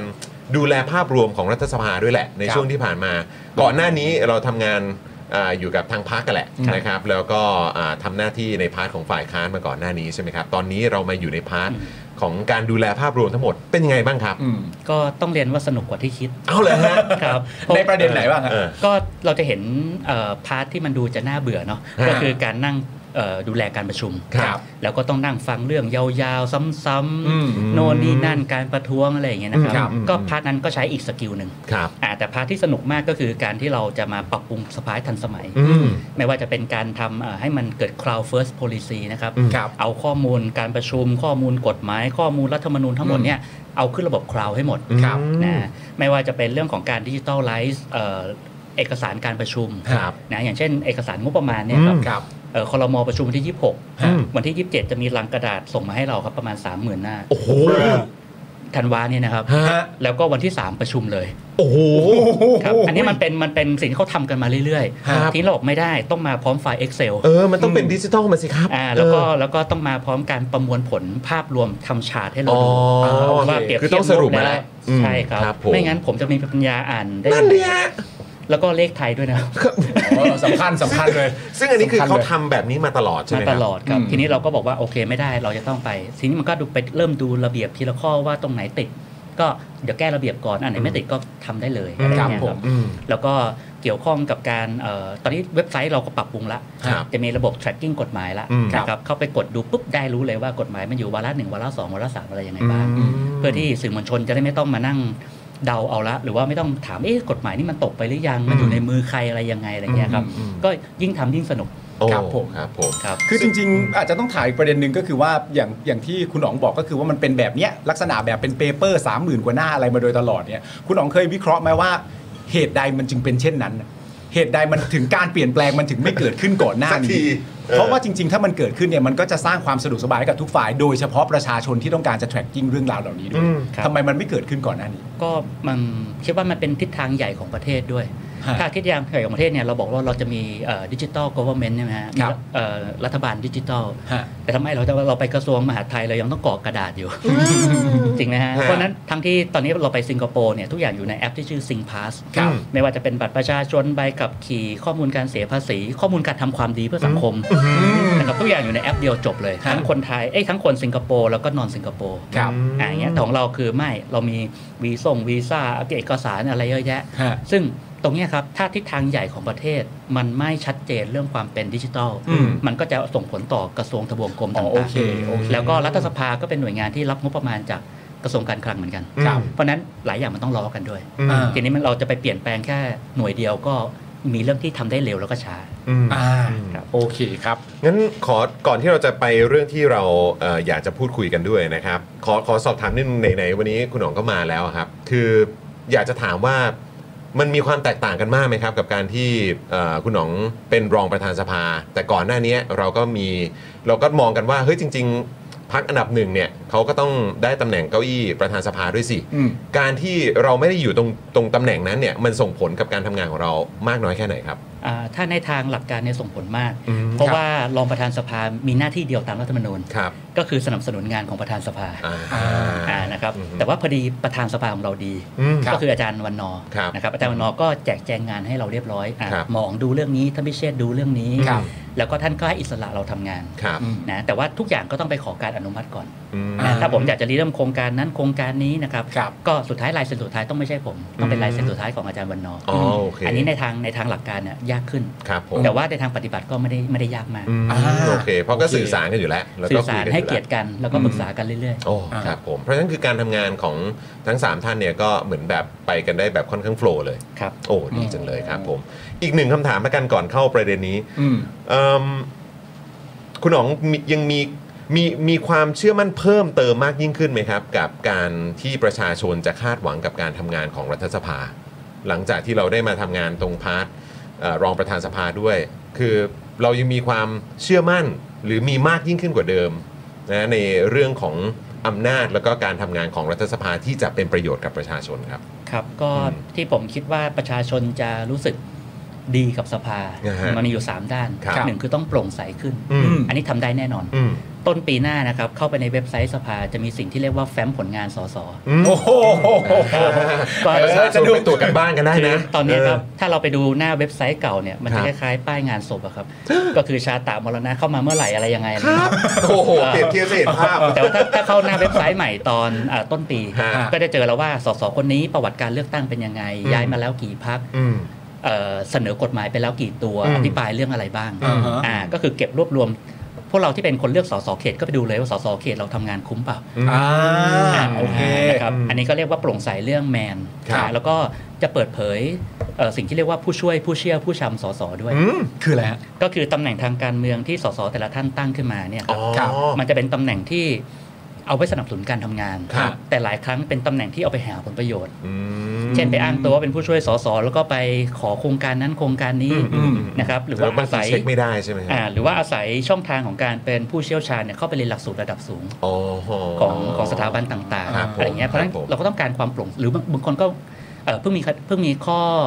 เอ่อวิพากษ์วิจารณ์ไปเรื่คอง รับ การเอาคนในครอบครัว อืม มาเป็นผู้ช่วย อืม และคนนี้ทำงานจริงหรือเปล่า อืม อืม ไอ้พวกเนี้ยแทนที่เราจะมานั่งดีเฟนต์กันเป็นเคสเคสเนี่ยเปิดให้หมดเลยดีกว่า อื อ่า ม อ่านะครับอันนี้ก็เรียกว่าเป็นโปรเจกต์ของสภาโป อ๋อ ร่งใส โอเค โอ้โหครับ ครับ ผมอืม แล้วก็สภามีประสิทธิภาพเนี่ยอันนี้ยังยากนิดหนึ่งเพราะว่า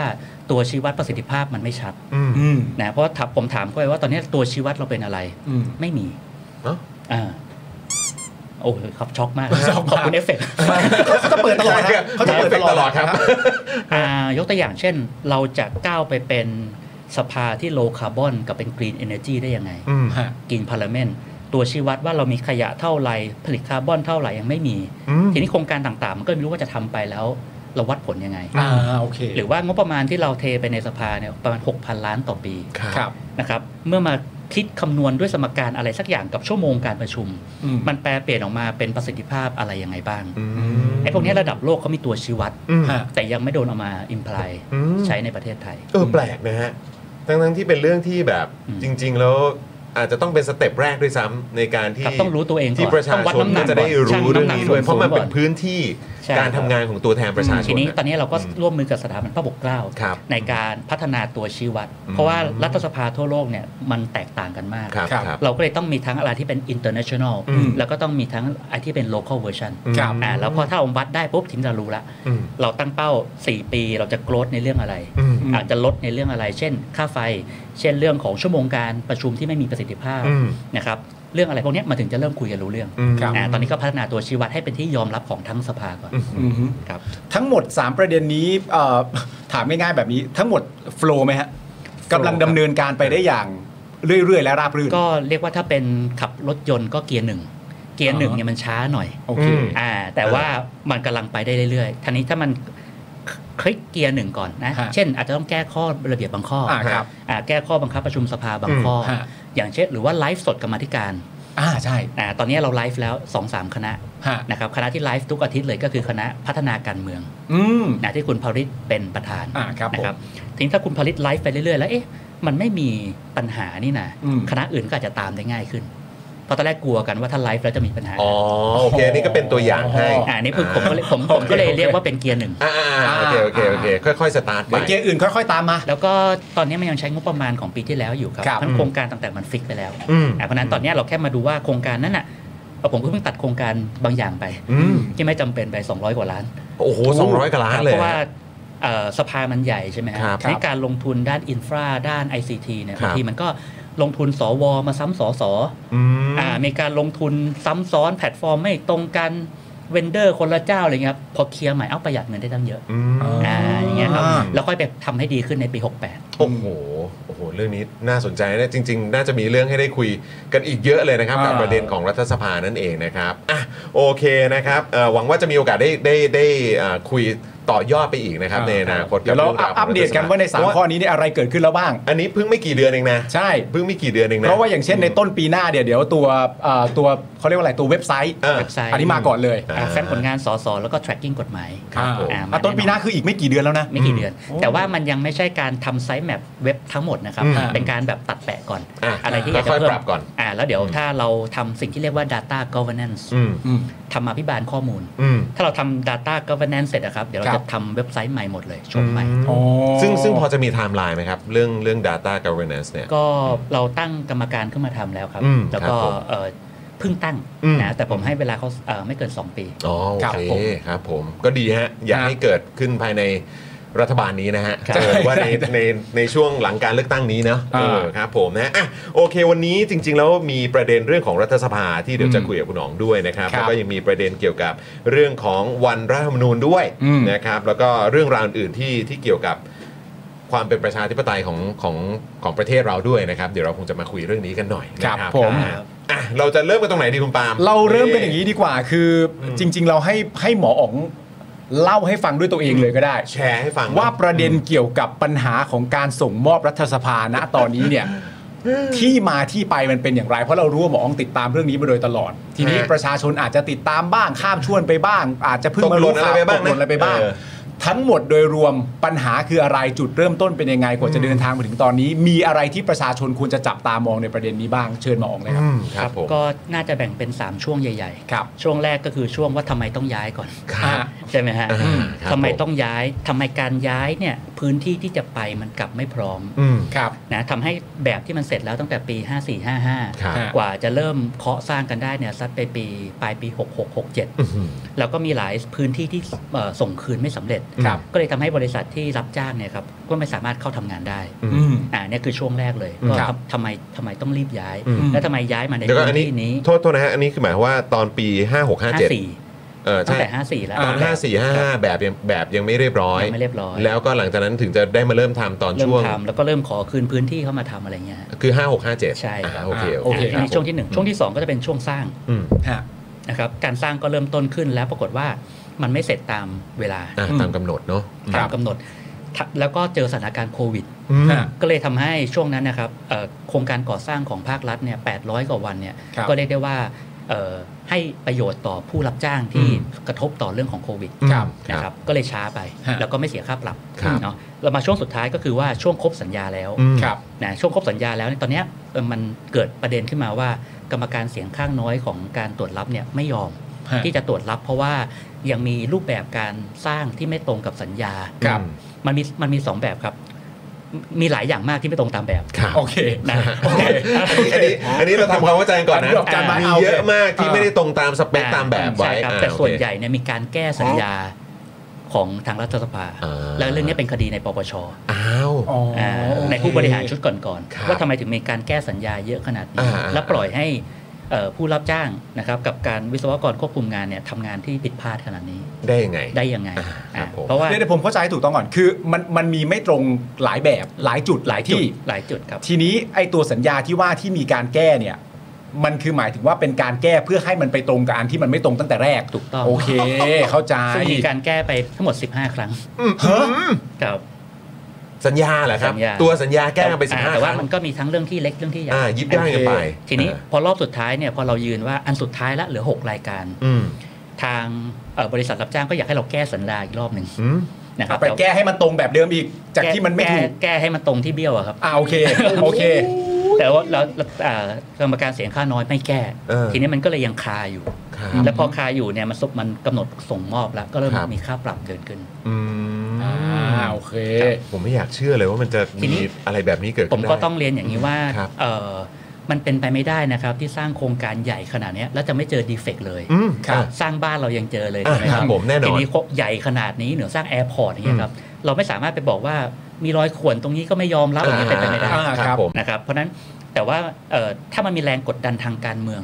นะมีฝ่ายการเมืองเอาไปเล่นเนี่ยอะไรนิดเดียวเขาก็ไม่ให้ผ่านละ อืม เพราะฉะนั้นตอนนี้ผมสิ่งที่ผมจะทำนะครับ ซึ่งก็ขออนุมัติท่านประธานละก็คือตั้งกรรมการฝ่ายที่ 3 ขึ้นมา อืม เอาวิศวะสถาปัตย์ล้วนๆเลย อืม นะครับแล้วก็เอาแบบที่มันไฟนอลแล้วเนี่ยต่อให้คุณแก้มากี่อันผมไม่สน นะนะอ่าเอาแบบไฟนอลแล้วมาตรวจอีกรอบหนึ่ง อืม ครับแล้วก็จะตั้งกรรมการชุดนี้ขึ้น มา ครับผม แล้วจะได้กรองความเห็นทางการเมืองออก ครับ เอาความเห็นทางการก่อสร้างอย่างเดียว อืม ครับผม แล้วแล้วคือแบบ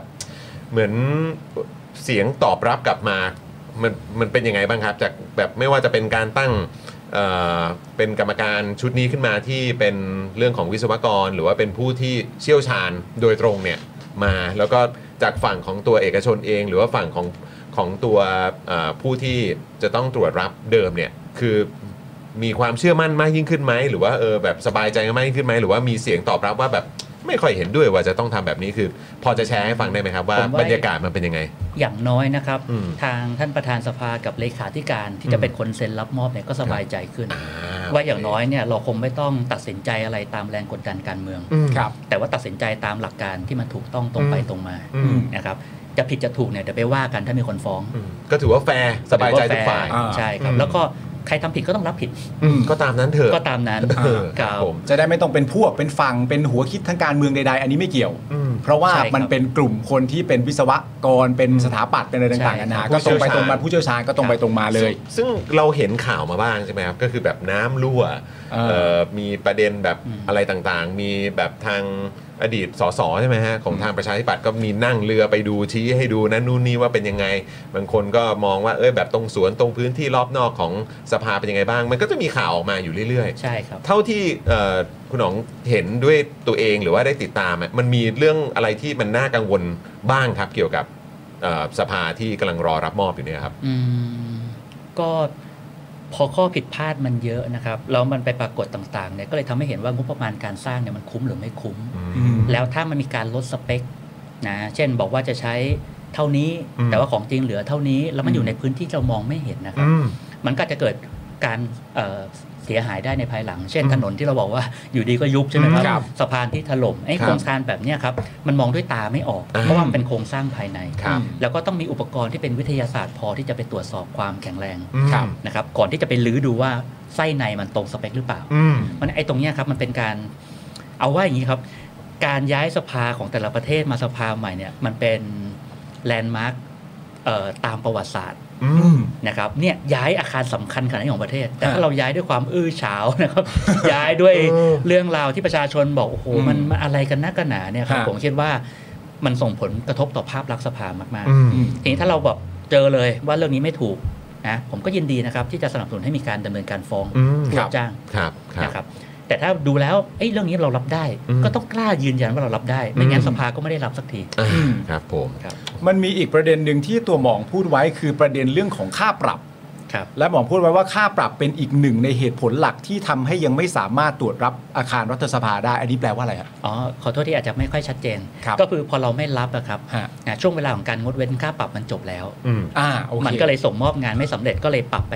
0.1%ของการจ้างก็คือวันละ 12 ล้านบาท อ่า ครับ โอ วันละ เค สิบ ค ส รั อบ งล้านบาทเลย ครับ โอ้โห วันละ 12 ล้านบาทโอเค แต่มันก็อย่างที่เอ่อคุณหนองบอกแหละว่ามันคือมันมันเป็นแลนด์มาร์กจริงๆอ่ะ อืม ประเทศที่บอกว่าเป็นประชาธิปไตยอ่ะมันก็ ครับ ต้องมีพื้นที่ทำงานของตัวแทนประชาชนน่ะ อืม ใช่ไหมอย่างไปเยอรมันเราก็ยังมีไปไปที่สภาของ ครับ ของทางเยอรมันเลยนะฮะไปสหรัฐอเมริกาแล้วก็ไปดูอะไรพวกนี้นะฮะไปไต้หวงไต้หวันอะไรเงี้เจ้าหน้าย ที่ แล้วก็ เขา ไปดู จะพาดูด้วยความภูมิใจ ใช่ ของเรานี่ไม่ค่อยกล้า เอ เท่า อ ไหร่ เราแบบเอิ่ม เดี๋ยวขอดูก่อนนะ เอาเก็บถังไปหรือยัง ขอให้แบบตรงนี้เป็นเดี๋ยวนะ เดี๋ยวนะเดี๋ยว เดี๋ยวขอเดินไปเช็คก่อนนิดนึง อ่า เอ อ่า ออะไรแบบนี้อืม ฮะ เรื่องเรื่องของรัฐสภานี่คือเออมันเป็นมันเราเราจะต้องหยิบยกประเด็นของช่วงที่ก่อสร้างในยุคสมัยหลังรัฐประหาร เรื่องพวกนี้ขึ้นมาถกกันด้วยไหมครับ ก็เอิ่ม แน่นอน อืม นะครับ ทีนี้เอ่อเราคงจะต้องดูเอกสารทั้งหมด ครับ ว่าไอการร้องแล้วฐานทั้งหมดมันเป็นยังไงบ้าง ครับ อืม ผมก็เลยเรียกสิ่งว่าเป็นมหากราบ มหากราบใช่ไหมครับ ครับเพราะว่ามันย้อนตรวจกัน 10 ปีอะครับ อืม ทีนี้เอ่อแน่นอนหน่วยงานที่มีหน้าที่ในการตรวจไม่ใช่สภาเอง ครับ แต่เป็นปปชกับสตง อืม ครับ นะครับหรือว่าเอ่อสำนักงานอายการนะครับแต่ว่าของผมเนี่ยทำหน้าที่ก่อนว่า รับให้ได้ อืม แล้วเราจะได้ทำอย่างอื่นต่อ จะปรับใครอะไรเท่าไหร่เอาผิดใครบ้าง อืม นะครับแล้วก็การใช้งานจะได้ไม่ติดขัด อืม ทุกวันเนี้ยเช่นผมเอ่อท่านประธานบอกว่าเอ้ยห้องสมุดชั้น 11 ชั้น 10นะครับ ครับ แล้วชั้น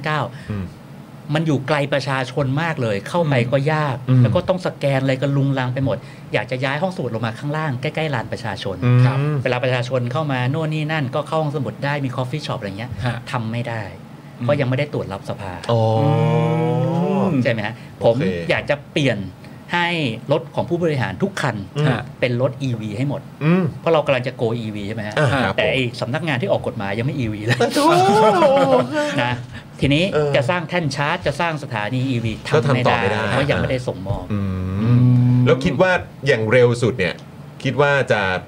จะประมาณเมื่อไหร่ครับ เอ ที่ อ จะ ค ได้ น รับสม คนถามอันนี้เยอะ โอ้ แบบว่าพอรู้ข้อมูลทั้งหมดแล้วแล้วแบบมันจะเมื่อไหร่ กันนะ ทั้งหมดเหล่านี้ ก็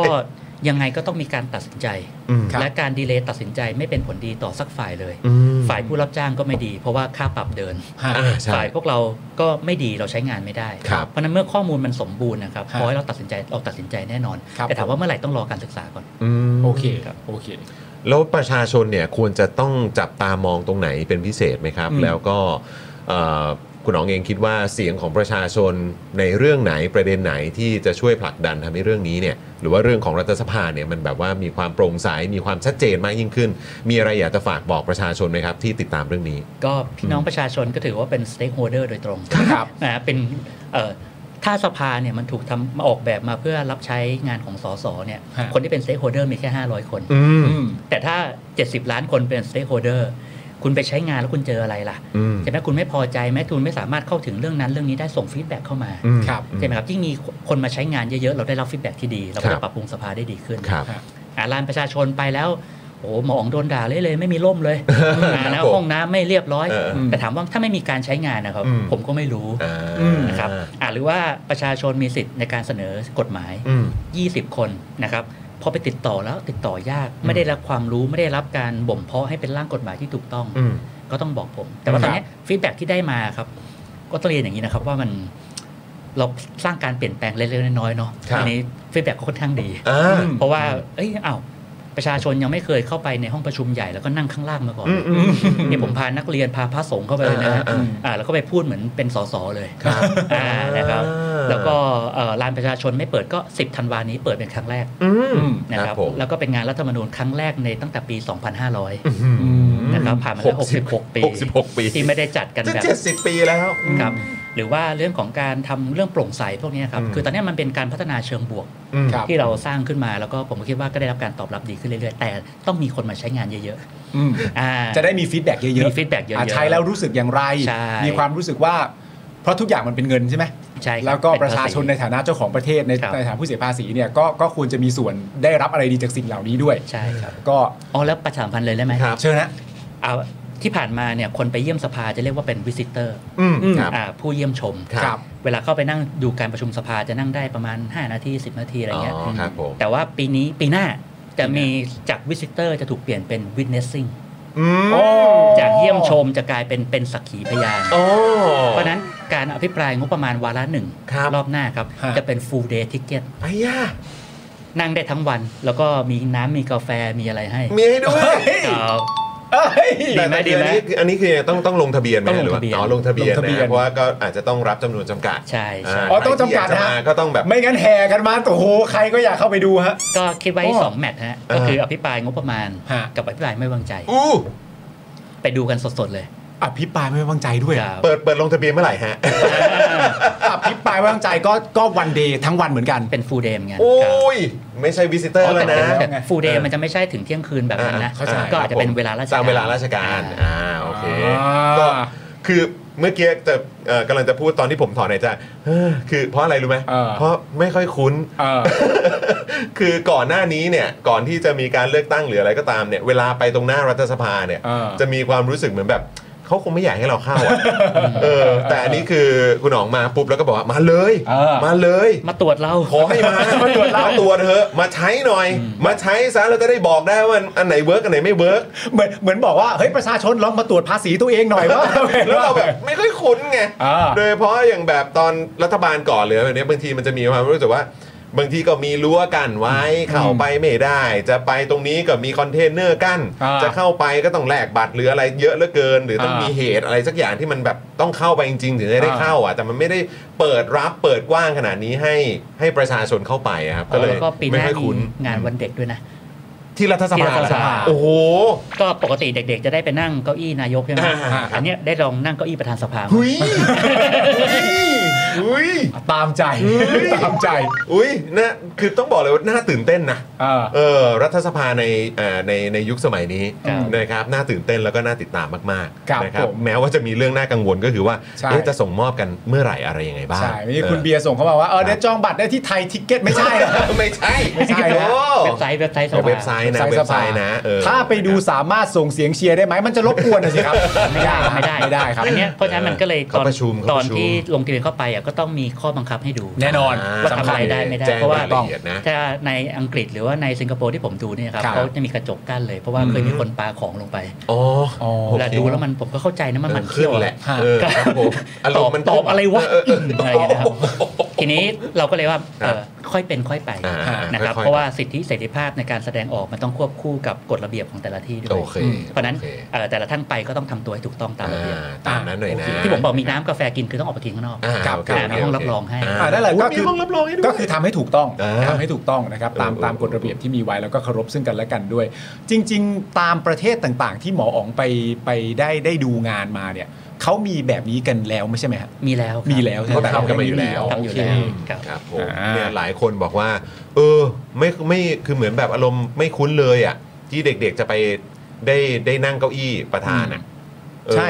ใช่ไหมฮะ ใช่สิ คือแบบ อยู่สูงด้วยนะ ใช่ไหมฮะ ปกติไม่ค่อยคุ้นเนาะ เออ มีแต่เก็อีนายกหรือแบบก็ไปตามค่ายทหาร เอออ อะไรก็ว่ากันไป แต่คราวนี้ไปรัฐสภากันดีกว่า ครับผ รู้ ม ไหมทำไมบัลลังก์มันสูง ทำไมอ่ะ ผมก็ไม่รู้เขาพูดจริงพูดเล่นนะ คือ เขาบอกว่าสภาเก่าอ่ะมันเป็นระยะปลาแฟม ได้ กับเป็นระยะปลาของได้ อันนี้ก็เลยเอาไว้ห่างก็ อ๋อครับผม ที่ผมไม่รู้เป็นโจ๊กหรือเปล่าหรือ ว่าของจริงแต่มันใหญ่จริง ๆ ครับ ผมว่าอาจจะโจ๊กละมั้งไม่งั้นเดี๋ยวถ้าคนอยากปาก็แค่ไปฟิตเนส และแข็งแรงขึ้นปาถึงวุ่นวายหมด หรือไม่ก็ต้องล็อกเก้าอี้ไว้หน่อยนะ อ่า เออนะ อย่าให้อย่าให้เลื่อนเก้าอี้กันได้นะ เดี๋ยวจะเกิดเหมือนอดีตนะ อ่า เออครับผม เดี๋ยวเรากลับมาประเด็นเรื่องการแก้ไขสัญญานิดหนึ่งนะครับ อืม ผมอันนี้นี่เท่าที่เราติดตามมาคือหมอสรุปว่าประเด็นที่ต้องติดตามต่อไปก็คือเรื่องการแก้ไขสัญญา และเรื่องของการยกเว้นค่าปรับจากมาตรการปรับขึ้นค่าแรงขั้นต่ำ300 บาท ที่มีมูลค่ากว่า 1,842 ล้านบาท ว่าจะยุติลงแบบไหน เพราะหากรวมทั้งสองกรณีผู้รับจ้างจะได้รับการยกเว้นค่าปรับรวมทั้งหมดกว่า 11,997 ล้านบาท ที่ทำให้สภาไม่สามารถคิดค่าปรับได้ จากค่าปรับที่ต้องจ่ายจริงอย่างน้อย 12,151 ล้านบาท หากไม่มี 2 มาตรการของคอรมอ อืม อันนี้มีอะไรเพิ่มเติมไหมฮะจากประ ก็ เด็นนี้ มันก็เป็นข้อกล่าวหาหนึ่ง ครับ นะครับว่ามติคอรมอเนี่ยมันเอื้อให้บริษัทที่คอรมอมีความเกี่ยวข้องหรือเปล่า ม ใช่ไหมครับ ถ้าเป็นการออกมติโดยที่มีเอกชนได้เปรียบ ครับ อย่างผิดสังเกต อืม แต่ผมผมค่อนข้างมั่นใจว่ามาตรการโควิดเนี่ยคงปรับพอไม่ได้ โอเค ครับ ไอ้ก้อนใหญ่ 800 กว่าวันนะครั ครับ นะแต่ว่าไอ้เรื่องมาตรการ 300เนี่ยกำลังตรวจสอบกันอยู่ ม โอเค ครับผม โอเค มีคำถามที่ถามกันมานะครับว่า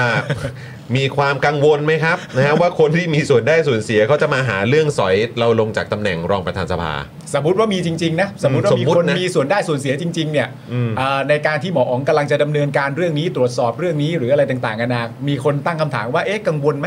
ว่าเดี๋ยวมีคนจะมาหาเรื่องสอยลงจากรองประธานสภาได้นะ อืม ก็ตั้งแต่ก่อนตรวจก็โดนสอยแล้วฮะครับ ครับผม ก็โดนไปร้องเรียนโน่นนี่นั่นนะครับ ตอนนี้สตงยังตรวจหมูกระทะผมอยู่เลยนะครับว่าผมใช้งบประมาณอะไรยังไง เอากระดาษที่ไหนไปปริ้นทำคูปองอะไรเงี้ยนะฮะก็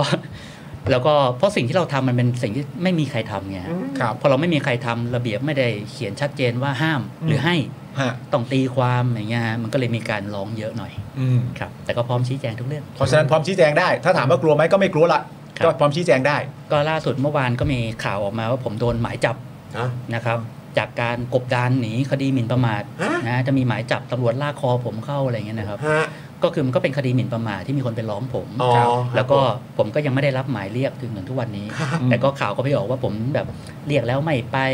นะครับ ใช้อภิสิทธิ์อ้างเอกสิทธิ์อะไรเงี้ยครับ อืม อ่ามันก็เป็นประมาณนี้ แต่จริงๆยังไม่ได้รับหมาย ยังไม่ได้รับหมาย มันก็จะมีข่าวแบบเนี้ยออกมา ครับมาเป็นระยะระยะครับก็เอ๊ะทำไม เป็นไม่เคยมีรองประธานท่านไหนโดนขนาดนี้ คือยุคนี้ก็มันก็มีอะไรน่าสนใจเยอะฮะ แล้วอย่างเงี้ยก็อย่างเงี้ยก็ดีนะครับผมอ่ะคุณผู้ชมประเด็นเรื่องรัฐสภานี่ก็ตรวจสอบกันไป เดี๋ยวรอดูนะ คบผม รอดูแล้วก็ รอ ติดตามกัน แล้วก็เสียงของคุณผู้ชม หรือว่าเสียงของประชาชนเนี่ยมีความสำคัญมาก ใช่ ๆนะครับแล้วก็อย่างที่คุณหนองบอกไปนะครับว่ารัฐสภามากัน อืม มากันเยอะๆครับ ครับ เปิดรับนะครับให้ให้ประชาชนคนไทยเนี่ยเข้าไปกันเยอะๆแล้วกันเนาะ ครับ เออ ผม นะครับผม นี่ผมพยายามฝึกอ่านชื่อของรัฐสภาแห่งใหม่อยู่เนี่ย ครับ สัปปายสภาสถาน อ่าถูกต้อง ถูกต้อง ครับ นะเออถูกต้องนะถูกต้องนะ จะได้ถูก เออครับผม จะได้อ่านถูก นะฮะอ่ะเรื่องส่งมอบนะฮะเราอาจจะไว้อยู่เอ่ออยู่ที่ประมาณนี้ก่อน เดี๋ยวถ้าเกิดว่ามีโอกาสหรือมีเอ่ออะไรเพิ่มเติมขึ้นมา เดี๋ยวอาจจะต้องขอรบกวนคุณอ๋องอีกนะครับนะฮะ ครับ แต่ว่าคราวนี้มาพูดถึงการใช้งานรัฐสภาหน่อยดีกว่า ใช่ นะครับ เรื่องของการประชุม ใช่ สภานั่นเองที่ใกล้เข้ามาทุกทีแล้ว ใช่ครับ 12 ธันวาคมนี้ครับ ถูกต้องอันนี้ ก็จะ เป็น มี กา การ ร ประชุม เอ่อประชุมสามัญประจำปี ซึ่งครั้งที่ ครับ 2นะครับผมเริ่ม 12 ธันวาสิ้นสุดกันที่ 9 เมษา67 นะครับ สิ้นสุดก็เกือบกลางปีพอดี อืม นะครับผมโดยที่มีวาระการพิจารณาร่างกฎหมายที่สำคัญสำคัญเนี่ยอย่างเช่น อันนี้ให้หมออ๋องพูดดีกว่า อืม มีอะไรบ้างที่รออยู่ในวาระพิจารณาอยู่ตามที่หมออ๋อง และ พูดมาตอน ประชาชน ครับ ควรติดตามครับ ครับก็ไม่มีอะไรสำคัญเท่าพรบรายจ่ายประจำปีแล้วครับ อ่า ครับ เพราะว่า ผม ในในส่วนของการจัดทำถือว่าค่อนข้างช้า เพ ครั ราะ บ ว่าเราได้รัฐบาลช้า ครับ นะครับแล้วมันต้องมีกรอบวินัยการเงินการคลังกับกรอบการใช้ให้ทันเวลา อืม เพราะฉะนั้นการเอาเอ่อพรบงบประมาณเข้ามาพิจารณาเดือนมกราเนี่ยกว่า ครั จะ บ แล้วเสร็จก็เดือนเมษา อืม เพราะมันมีทั้งวาระหนึ่งวาระสองวาระสาม ครับ นะครับเพราะฉะนั้นอันเนี้ยก็จะเป็นงานงานหลักของสมัยประชุมหน้า ครับ แล้วก็กฎหมายหลายตัวครับ สมัยประชุมที่แล้วไม่มีกฎหมายสักตัวหนึงเข้าเลยครับ เลยอ่ะครับ เลยครับ อืม เพราะว่าเอ่อเราเองก็ต้องเรียนอย่างนี้ว่ามันไอหลักการที่เรียกว่า supremacy of parliament เนี่ยในประเทศไทยยังไม่เป็นจริงนัก อืม นะครับ ก็คือเรายังต้องรอกฎหมายรัฐบาลอยู่ อืม นะครับว่ารัฐบาลจะส่งกฎหมายทั้งที่จริงแล้วจริงมันมีช่องทางเสนอกฎหมายทั้ง 3 ช่อง ครับ ครับ ก็คือรัฐบาล สส แล้วก็ประชาชน ครับ กฎหมาย สส กับประชาชนเนี่ยใส่เข้ามาเต็มละ อืม นะครับ จะถ้านายกเซ็นอนุมัติวินิจฉัยก็เข้าได้เลย อืม นะครับ แล้วก็กฎหมายคอรมอเนี่ย ถ้าเข้ามาส่วนใหญ่จะเป็นเรื่องด่วน อ่ะ เพราะว่านโยบายเขาเนี่ยเขาต้องปรับปรุงกฎหมายให้มันสอดรับ ครับ ใช่ไหมครับ อืม ทีนี้เขายังไม่ส่งกฎหมายเข้ามาเลย อืม ก็เลยทำให้ปีที่แล้วเนี่ยครับไม่ได้พิจารณากฎหมายสักฉบับ อืม สมัยประชุมที่แล้วนะครับ ครับ แต่ว่าสมัยเนี้ยจะมีการประชุมที่เป็นเอ่อจริง ๆ จังๆแล้ว อืม ในเรื่องของกฎหมายนะครับ อืม แล้วก็กรรมาธิการ 35 คณะฟังก์ชันเต็มที่แล้ว ครับ นะครับในการที่จะตรวจสอบเรื่องราวต่างๆ แล้วก็มันมีเรื่องฮอตๆให้ตรวจสอบเยอะแยะไปหมด อืม ก็ทำไงให้กลไกของกรรมาธิการนะครับต่อให้ทุกวันนี้ถูกเรียกว่าเป็นเสือกระดาษ อืม เพราะว่าไม่มีเอ่อเพราะสารรัฐธรรมนูญไปตีความเรื่องของเอ่อกฎหมายพรบคำสั่งเรียก ครับ นะครับถ้าเมื่อก่อนหน่วยงานไม่มาเนี่ยเขามีความผิดอาญา อืม แต่ว่าตอนนี้ไม่มีแล้ว ครับ นะครับเพราะสารรัฐธรรมนูญไปตีความอย่างนั้น อืม นะครับทีนี้เราก็แต่ว่าในความที่เป็นเสือกระดาษอ่ะก็ยังเป็นเสือนะ อืม นะครับ เออเออเออ ก็ใช้กรรมาธิการให้มีประโยชน์ในการตรวจสอบเรื่องราวต่าง ๆ ในประเทศให้ดีที่สุด อืม นะครับตอนนี้กรรมาธิการที่ตรวจสอบเรื่องต่างๆ เช่นหมูเถื่อน ครับ นะครับเช่นเรื่องเอ่อตั๋ว อืม นะครับ ครับ เช่นเรื่องของดิจิ t a ลวอลเล็ต ครับ ก็ยังเดินหน้าประชุมตรวจสอบไปเรื่อย อืม ๆ ทางรัฐบาลเองก็ไม่ได้รับแต่เรื่องค้านอย่างเดียว ก็ได้รับข้อเสนอแนะไปปรับปรุงนโยบายด้วย ครับ ครับ ครับผม คือเอออันนี้ต้องถามด้วยครับว่า แล้วอยากอยากให้ช่วยขยายความตรงเมื่อสักครู่นี้ที่บอกว่า supremacy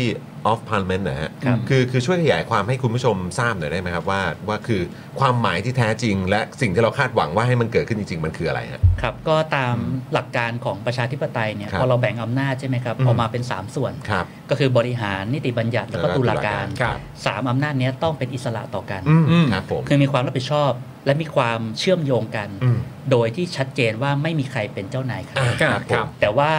พอเราไม่ได้มี supremacy of parliament หรือไม่ได้มีประชาธิปไตยเนี่ย อืม ส่วนใหญ่รัฐบาล เอ่อสภาก็เลยเป็นการครอบงำของรัฐบาล อืม นะครับคุณอยากจะเสนอกฎหมายยังไงก็ผ่านชัวร์ฝ่ายค้านเสนอไม่มีวันผ่าน อืม ใช่ไหมฮะประชาชนเสนอเนี่ยลืมไปเลย หรือว่าถ้าผมยังไม่เสนอพวกคุณห้ามเสนอนะนะหรือว่าคราวที่แล้วเนี่ยครับที่คุณประยุทธ์ทำไว้เนี่ยชัดเจนมาก ครับ ก็คือว่าคุณใช้กลไกของคุณเหรอ คุณตั้งกระทู้เหรอ ผมไม่มาคุณจะทำไม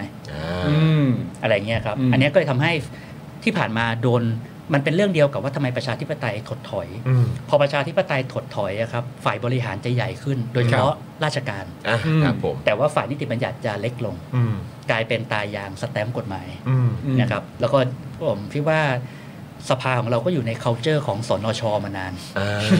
นะครับมีการปฏิวัติ 2 รอบ ครับ 4957 เพราะฉะนั้นมันมันมันคงไม่ใช่เรื่องที่ปุ๊บปั๊บ แล้วไม่มีซูพรีมาซีหรอกครับ อืม ครับ ก็คือว่ามันโดนลดทอนคุณค่ามาเรื่อยๆอยู่แล้ว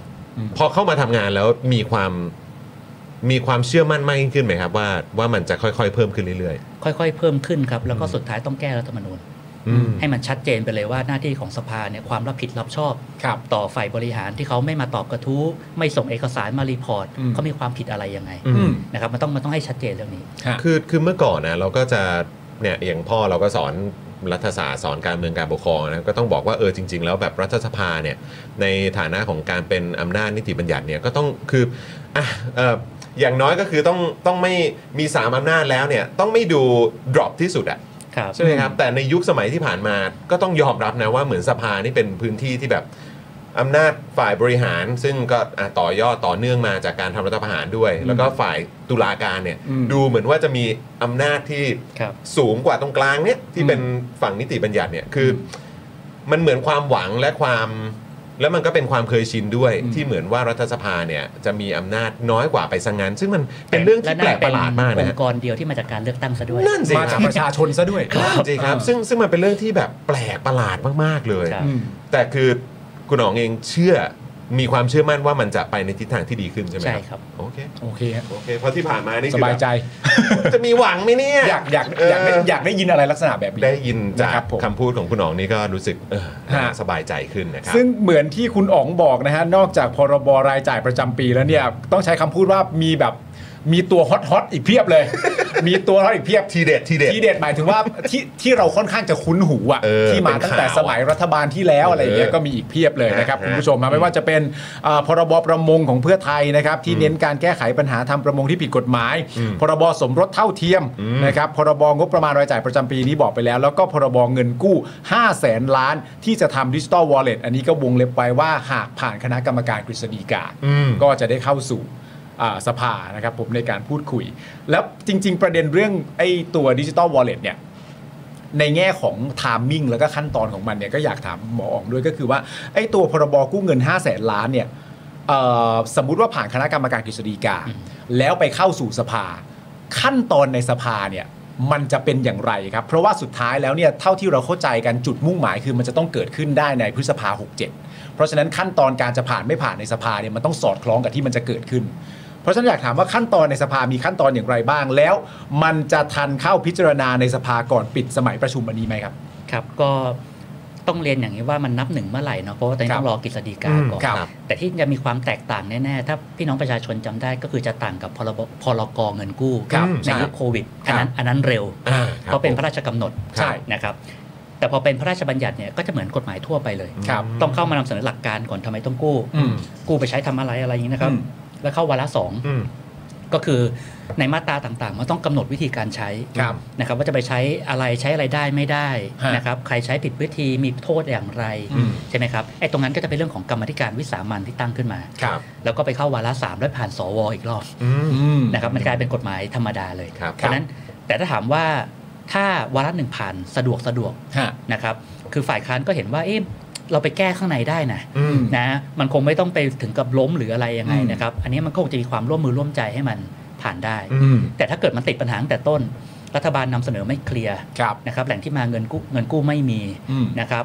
เกิดความไม่เป็นธรรมในการแจกจ่ายเงิน ครับ อะไรอย่างเงี้ยครับ มันคงจะเป็นปัญหาที่ทำให้ช้าไปเรื่อย อืม อืมแล้วนี่ก็ยังไม่พูดถึงประเด็น ๆ ว่า แต่ผม จะ ยังไม่เห็นหน้าตาพรบนะ ยังใช่ไหมครับ อย่างครับ เออ อย่างก็เลยไม่ทราบ คบ ว่ามันจะจะยากหรือง่าย ซึ่งซึ่งตอนนี้คือเขาส่งคำถามไปให้กฤษฎีกาก่อน ส่งแล้วครับ ใช่ไหม ส่งแล้ว แต่ว่าก็คือไอ้ตัวร่างเนี่ย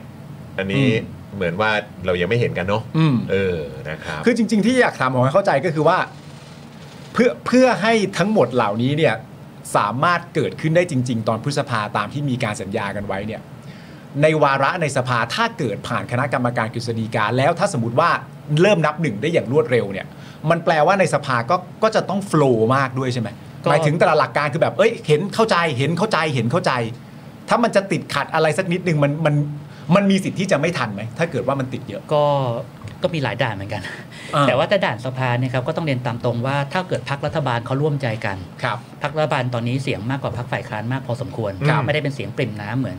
เอ่อสมัยประชุมที่แล้ว ครับ นะครับเพราะฉะนั้นเรื่องเสียงในสภาผมเชื่อว่ารัฐบาลคงไม่กังวล อืม แต่ว่ามันจะมี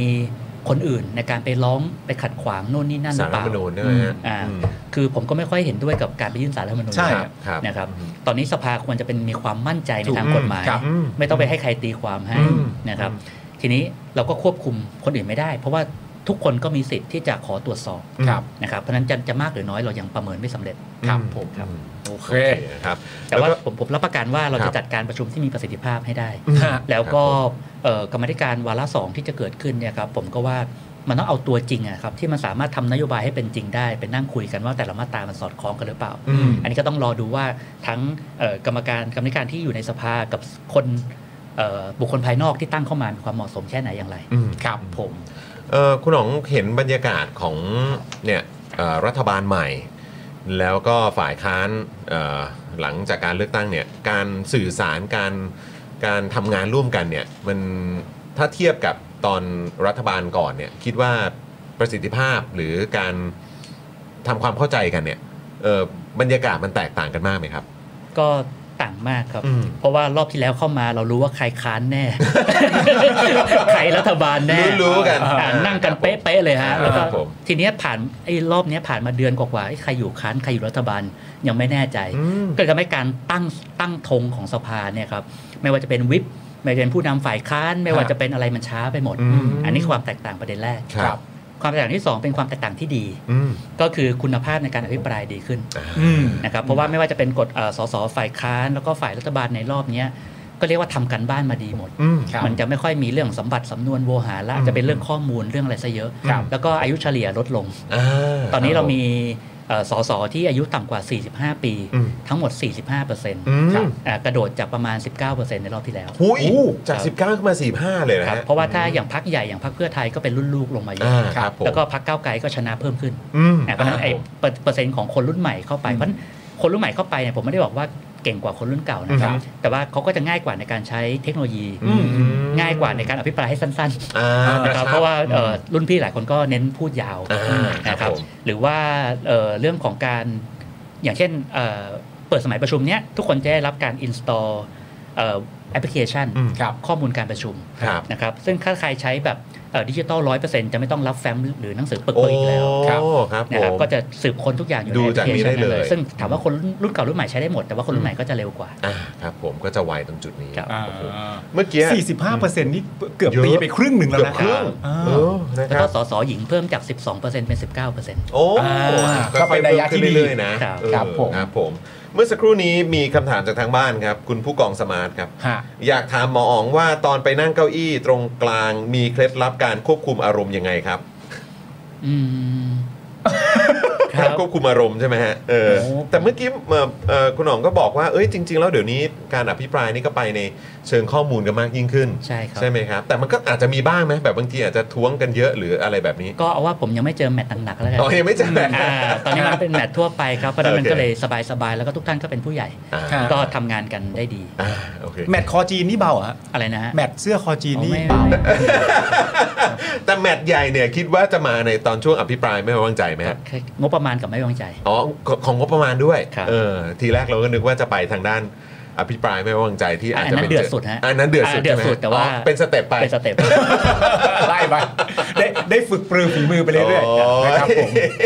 เอาเป็นกำลังใจให้กับคุณหนองด้วยนะ ใช่ อืมครับผม เออคุณผู้ชมฮะมีก่อนหน้านี้ที่ทางพรรคก้าวไกลนะครับ ก็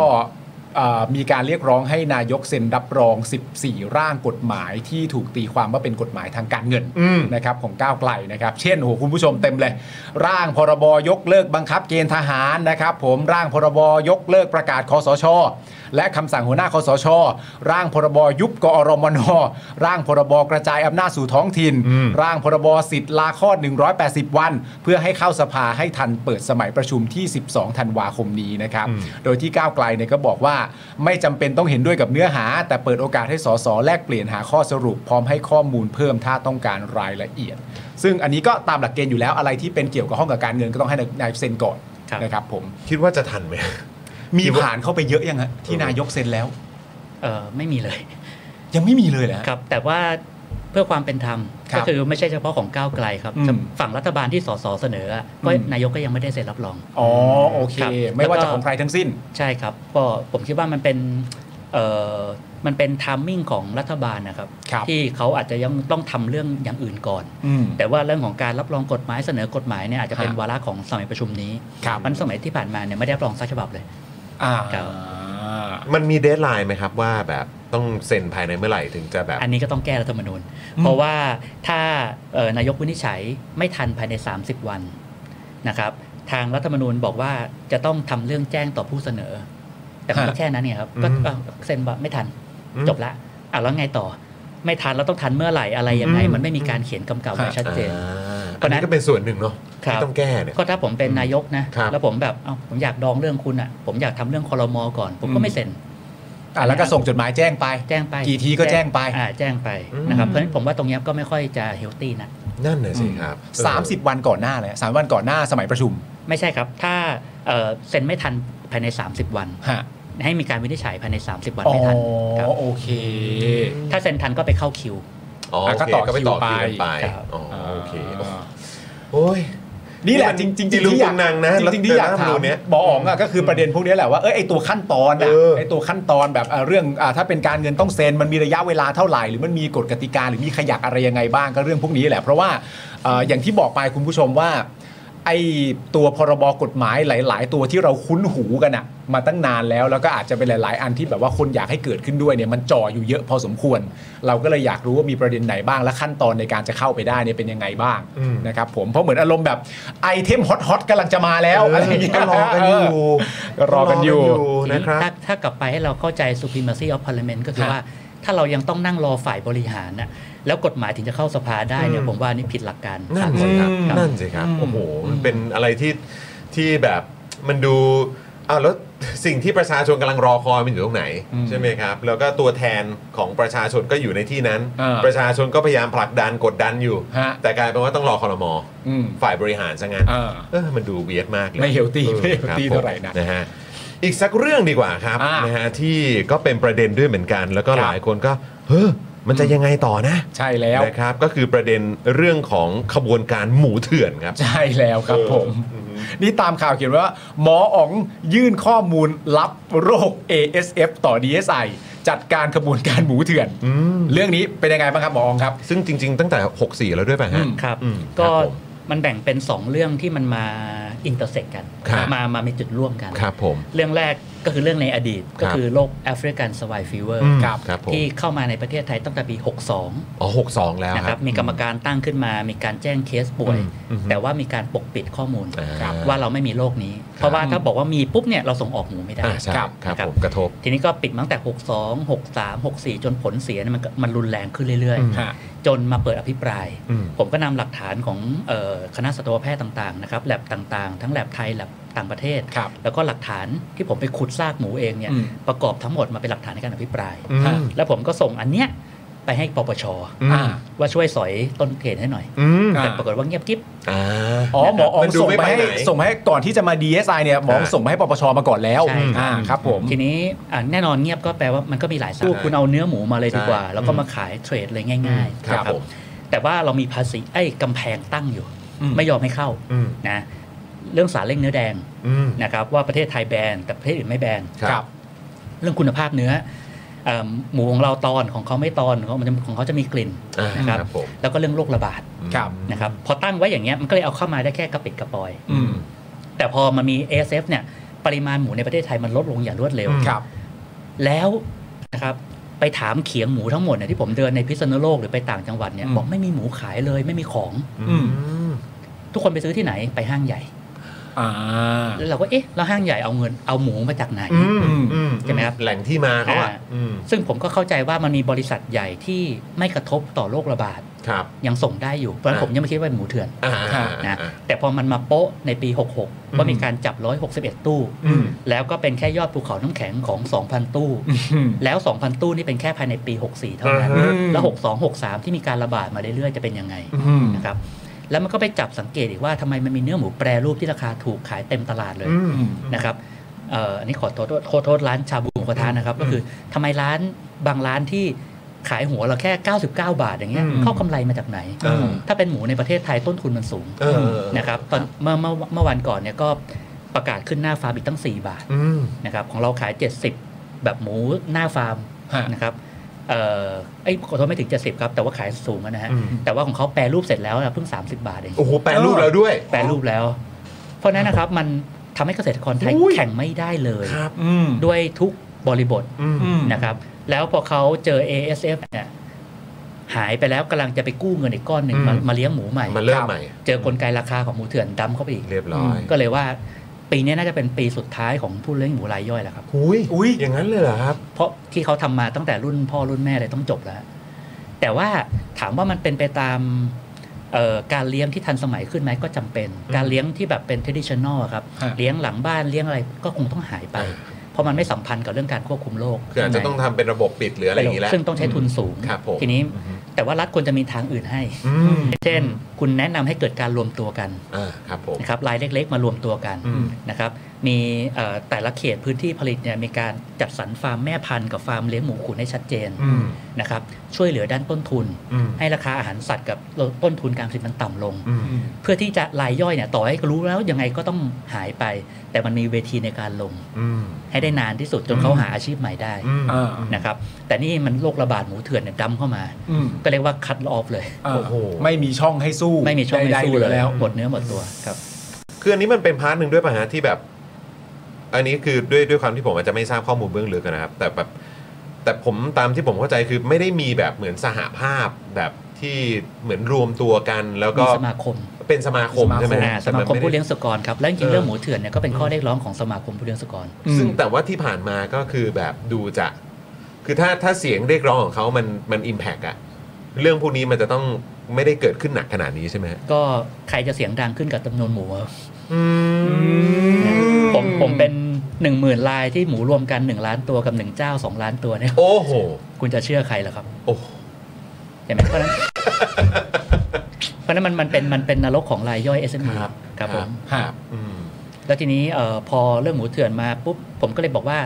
คุณจะจับแค่เรื่องหมูเถื่อนไม่ได้ อืม คุณจะต้องลากไส้ไปถึงอดีตที่มีการปกปิดด้วย ครับ อืม เพราะการปกปิดเนี่ยเป็นช่องว่างของการนำเข้ามหาศาล อืม ครับก็เลยเอาเอาหลักฐานให้ดีไซน์เพิ่มเติม อืม ครับผม ก่อนที่จะไปเพิ่มเติมหรือว่ายื่นหลักฐานเพิ่มเติมไม่ดีไซน์เนี่ยทางตัวคุณอ๋องเองได้ไปตามที่ปปชเพิ่มเติมไหมว่าณตอนนี้ไปถึงไหนแล้วอะไรยังไงบ้างจากที่เคยส่งเรื่องไป เออทำไมเงียบไป ตอนแรกก็ยังเพราะว่า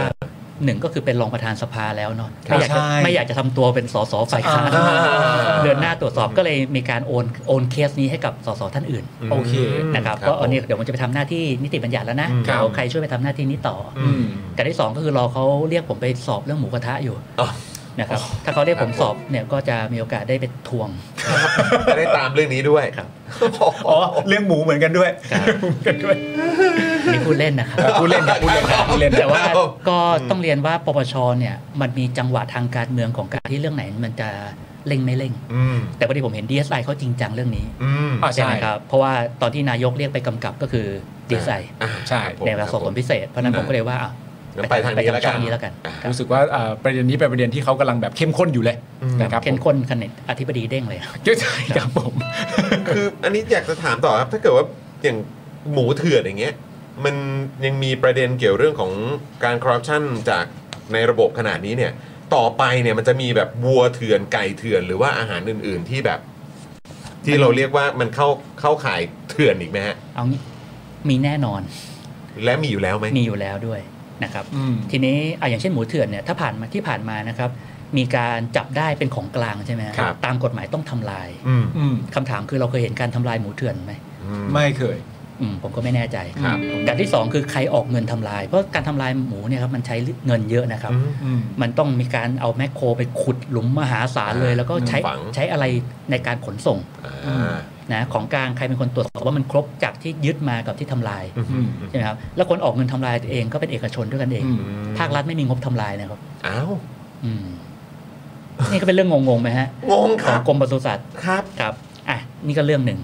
เรื่องที่สองคือข้อสังเกตนะครับ ว่าทำไมเราถึงเจอโรคระบาดจากแอฟริกา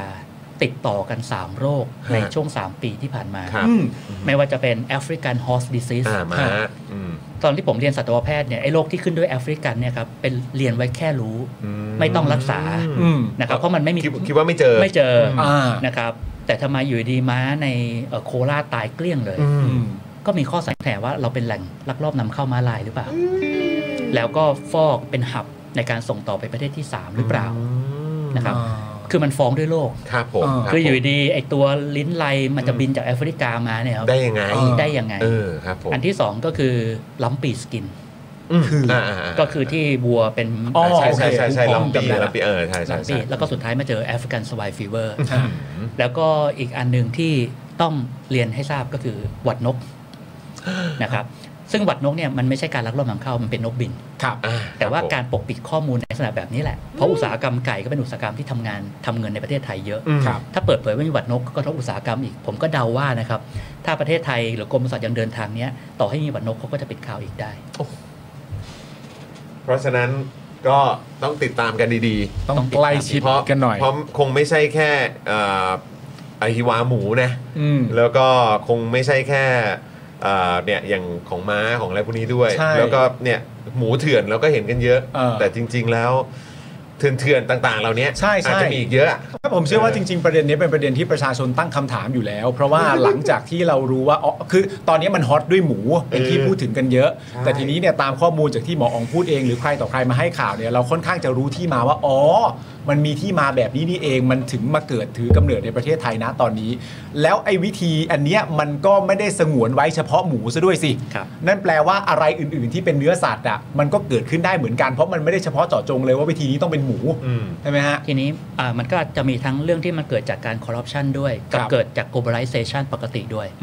คือพอโควิดเปิดปุ๊บเอ่อประเทศจีนทำเอ่อการเชื่อมโยงกับแอฟริกาดีขึ้น ครับ นะครับอะไรพวกเนี้ยครับการเคลื่อนย้ายคนเนี่ยครับกับสินค้าเนี่ยก็จะเป็นตัวแพร่โรคระบาดใหม่ ๆ ทีนี้ไอ้ที่มันเราคาดการณ์ได้มันมีอยู่แล้ว แต่เรากลับไปปล่อยให้มีการคอร์รัปชันอีกไอ้คาดการณ์ได้เราก็หาวิธีป้องกันไป ครับ ใช่ไหมครับเพราะโลกมันเปลี่ยนแปลง อืม แต่ว่าไอ้ทำให้เกิดการใต้โต๊ะปกปิดข้อมูลอะไรพวกเนี้ยไอ้พวกเนี้ยต้องเอาให้น้อยที่สุด อืม อืม ครับ ซึ่งซึ่งวิธีการที่จะแก้ปัญหาต่าง ๆ เหล่านี้อันนี้คือถามจากมุมมองของ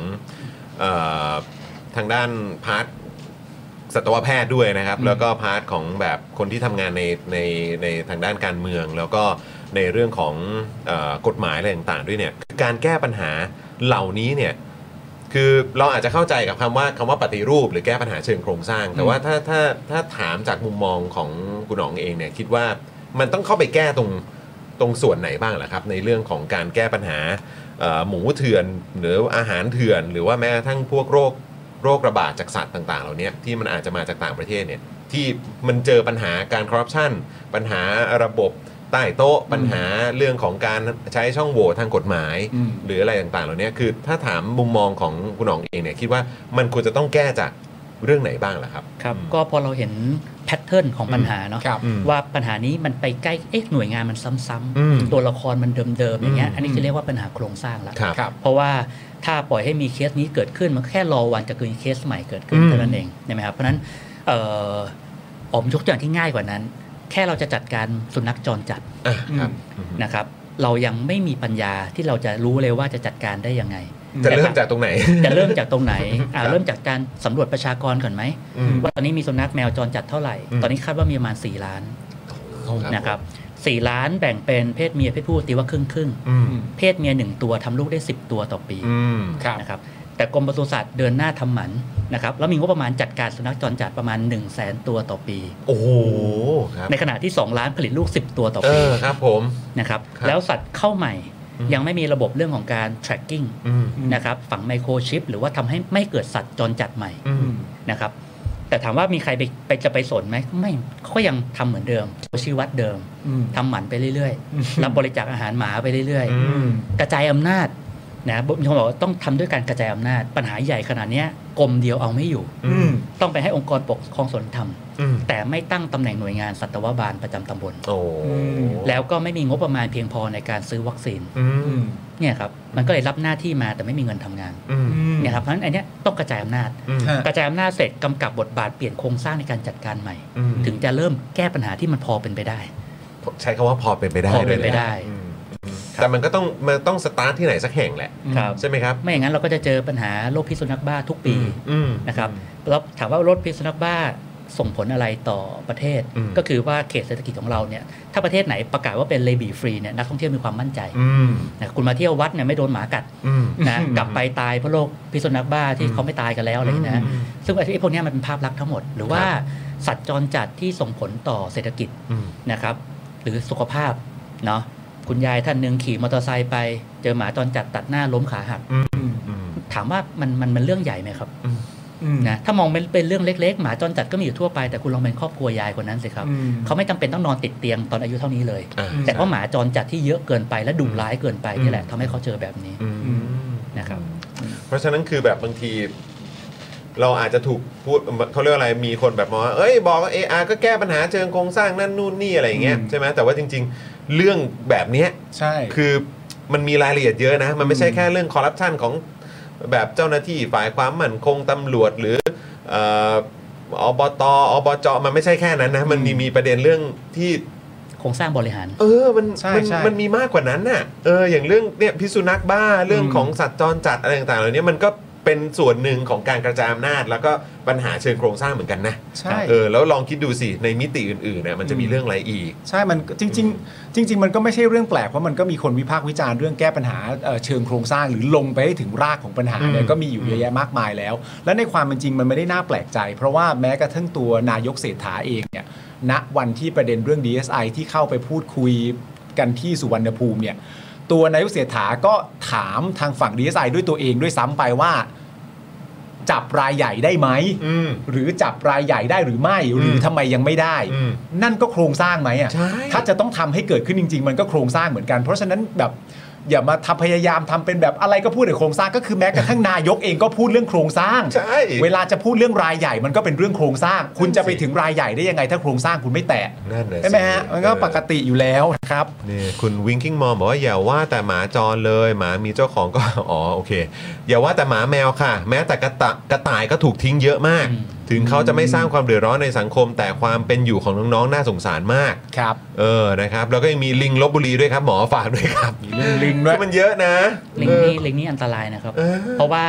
มีการคุยกันแล้วว่าโรคอุบัติใหม่ที่จะทำให้มนุษยชาติกระทบเนี่ยยังไงก็ต้องมาจากซูโนซิส อ่า โรคสัตว์สู่คน ครับ นะครับเพราะฉะนั้นอะไรที่ใกล้เคียงกับสปีชีส์ของคน อืม นะครับไม่ว่าจะเป็นลิงหรือแม้กระทั่งหมู อืม นะครับที่สามารถถ่ายทอดแบคทีเรียดื้อยาให้เราได้ อืม ถ้าเรายังไม่มีการจัดการสปีชีส์เหล่านี้นะครับ อันนี้ก็จะส่งผลต่อเอ่อ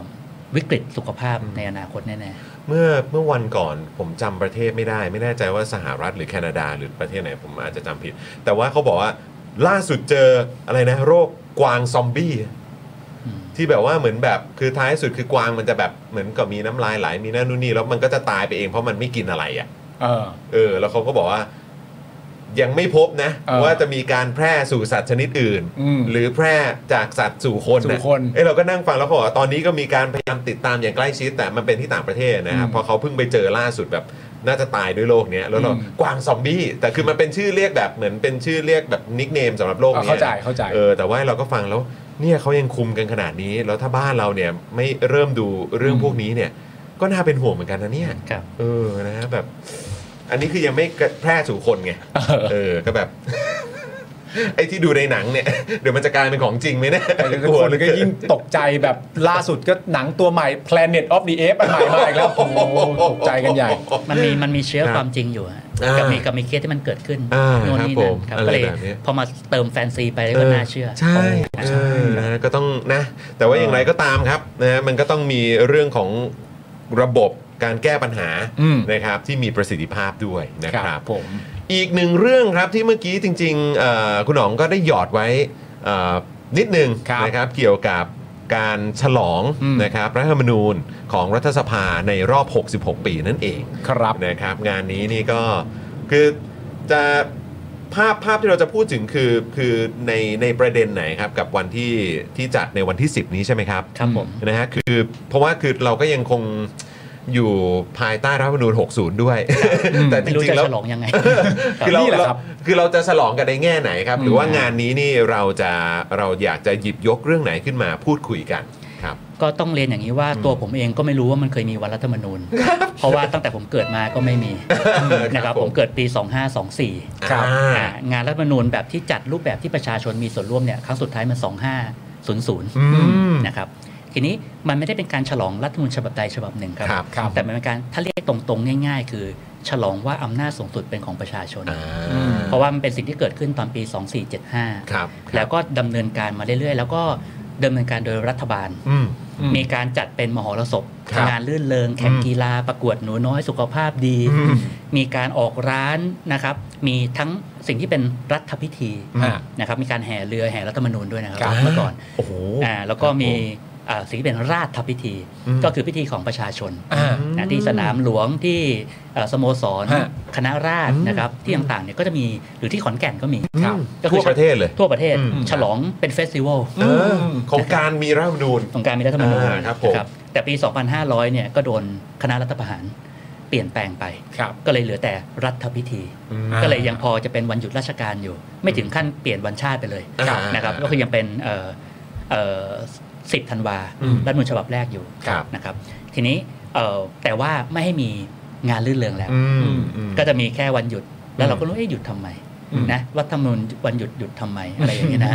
ทีนี้ก็เลยว่าเอารื้อฟื้นกันใหม่ อืม คงไม่ต้องกลับไปแล้วก็บอกแล้วว่าเนี่ยเราแฮปปี้กับรัฐธรรมนูญฉบับไหนฉบับหนึ่งไม่ต้อง อืม แต่กลับไปคิดถึงความสำคัญของมันก่อน อืม อืม ความสำคัญที่ประชาชนรู้ตัวครั้งแรกว่ามีอำนาจ อืม มีสิทธิ อืม ได้รับการคุ้มครอง อืม โดยรัฐธรรมนูญ อืม บรรยากาศพวกนั้นมันเป็นยังไงกันแน่ อืม แล้วการฉลองของประชาชนน่ะมันต้องไม่ต้องเรียบร้อยมากก็ได้ ครับครับ นะครับ เออ ผมก็เลยจัดว่าลานประชาชนเนี่ย ฮะ เอาลูกทุ่งมาลงเลย อ่า นะครับมีเพลงลูกทุ่งเล่น มีวงสามัญชนเล่น อืม นะครับ อืม มีนิทรรศการมีโน่นมีนี่มีอะไรเงี้ยครับแล้ว ครั ก็ บ มีร้านรวงมาออก อ่า ก็จัดสเกลเล็ก ๆ ก่อน เพื่อจะละจะเทสดูว่า อืม พี่น้องประชาชนจะตอบรับอย่างไร ครับ นะครับแล้วก็มีการจัดนิทรรศการ ครับ เพื่อระลึกถึง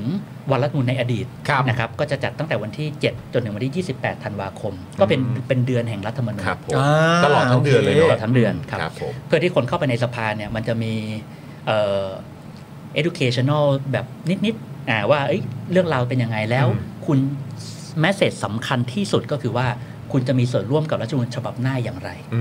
ม โอเค โนี่สำคัญนะ โอเค ออ เพราะว่า อันนี้สำคัญ เพราะว่าถ้าเราไม่ได้เห็นความสำคัญของอดีต อือฮึ นะครับแล้วเราไม่เรียนรู้อะไรจากอดีตเนี่ยเรามองอนาคตไม่ชัด อืม นะครับเพราะฉะนั้นผมก็เลยคิดว่าทำเรื่องนี้ขึ้นมาใหม่ซะ แล้วมันจะส่งพลังหรือว่าส่งโมเมนตัมต่อการร่างรัฐธรรมนูญฉบับหน้าได้ อืม ถ้าผมจัดรัฐธรรมนูญงานรัฐธรรมนูญที่สภาทุกวันที่ 10ธันวา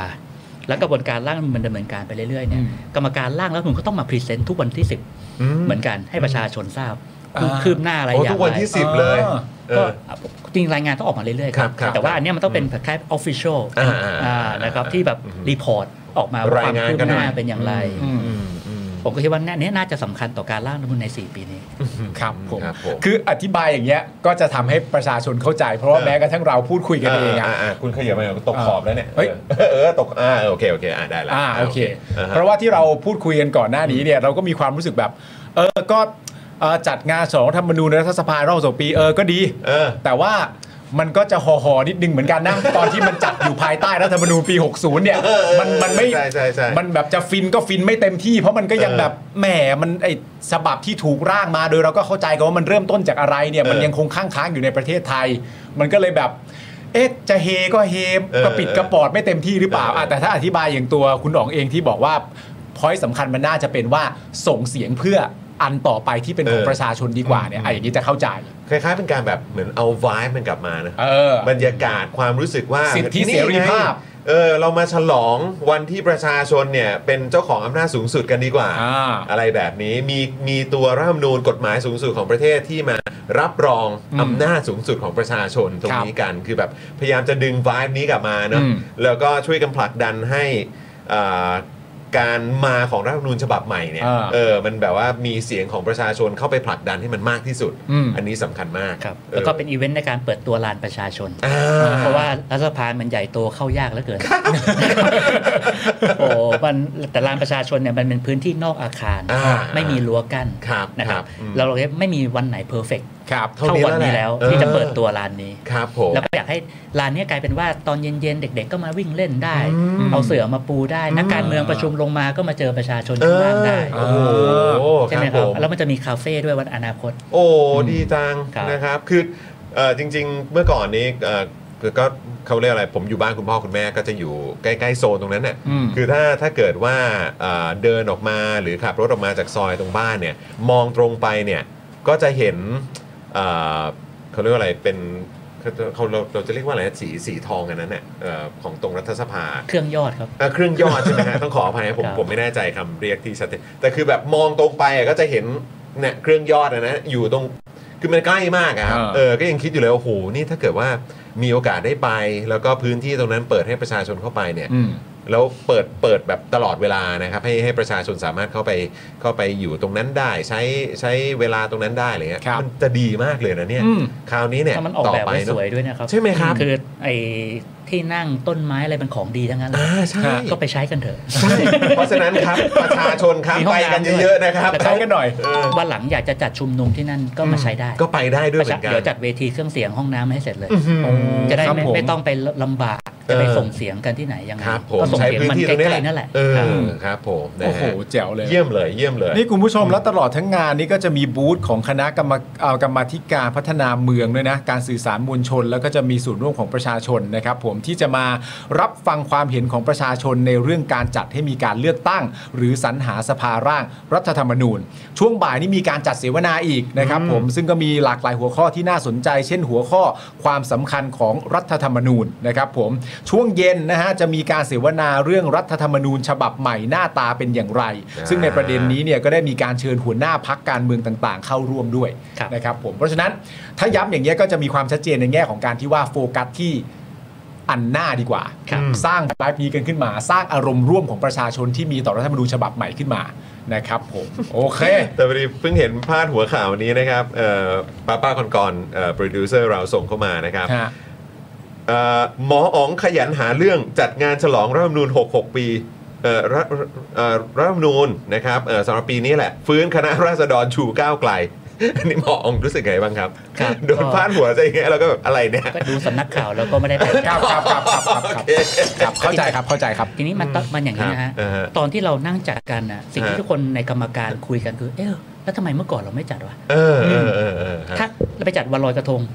เราไปจัดวันโน่นวันนี้แต่ทำไมวันรัฐธรรมนูญเราไม่จัดงานที่ เออ ส ซะ ภา งั้นนะฮะ กลายว่าคนสภาเองก็มีไวบ์กลับมา เออ เหมือนกัน อ่า นะครับแล้วก็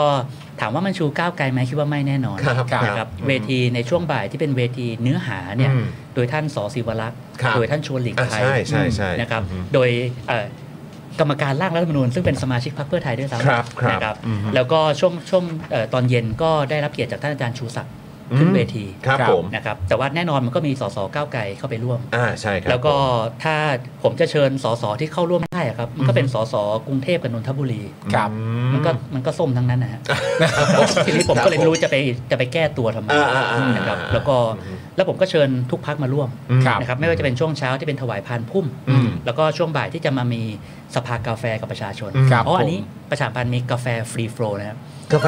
ฟรีโฟลว์เลย ครับเพราะว่าใครใครที่มานั่งสภากาแฟ แล้วเจอนักการเมืองอยากกินกาแฟกับเขานั่งคุยกันเนี่ยเราจัดทั้งบ่ายให้เลย ตอนนี้ก็ทยอยมีคนตอบรับเข้ามาเรื่อยๆแล้วว่าเดี๋ยวจะมาช่วงสภากาแฟ โอ้โอ้เยี่ยมเลยฮะโอ้โหเอ้ย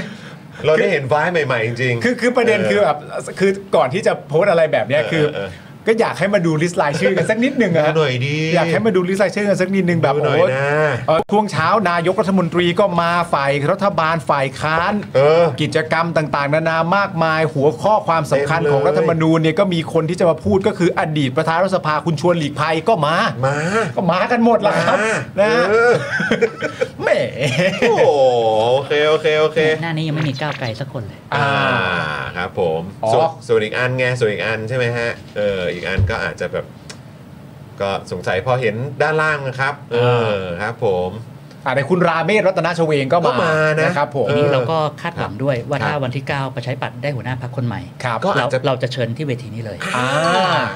มาเลยแบบสดๆร้อนๆหัวหน้าหัวหน้าพักป้ายแดง ไปแดงไม่ว่าจะ ไปแดง เป็นคุณ เลยนะ เฉลิมชัยคุณวัฒนยาหรือว่าคุณนราพัฒน์ก็ตาม อ่ะใครจะ ก็ ไป ควรจะ รู้ ต้องมา ใครจะไป ด้วย รู้นะครับ อ่าน นะไม่ล่มแล้วแหละ ไม่ลมแล้ว การการเลือกหัวหน้าพักครั้งนี้ไม่ล่มแล้วแหละ อ๋อแล้วมัน จะได้ ล่ม มาร่วมแจมไง ใช่ จะได้มาร่วมแจมนะครั ครับ บผมงานวันนี้จะเกิดขึ้นในวันที่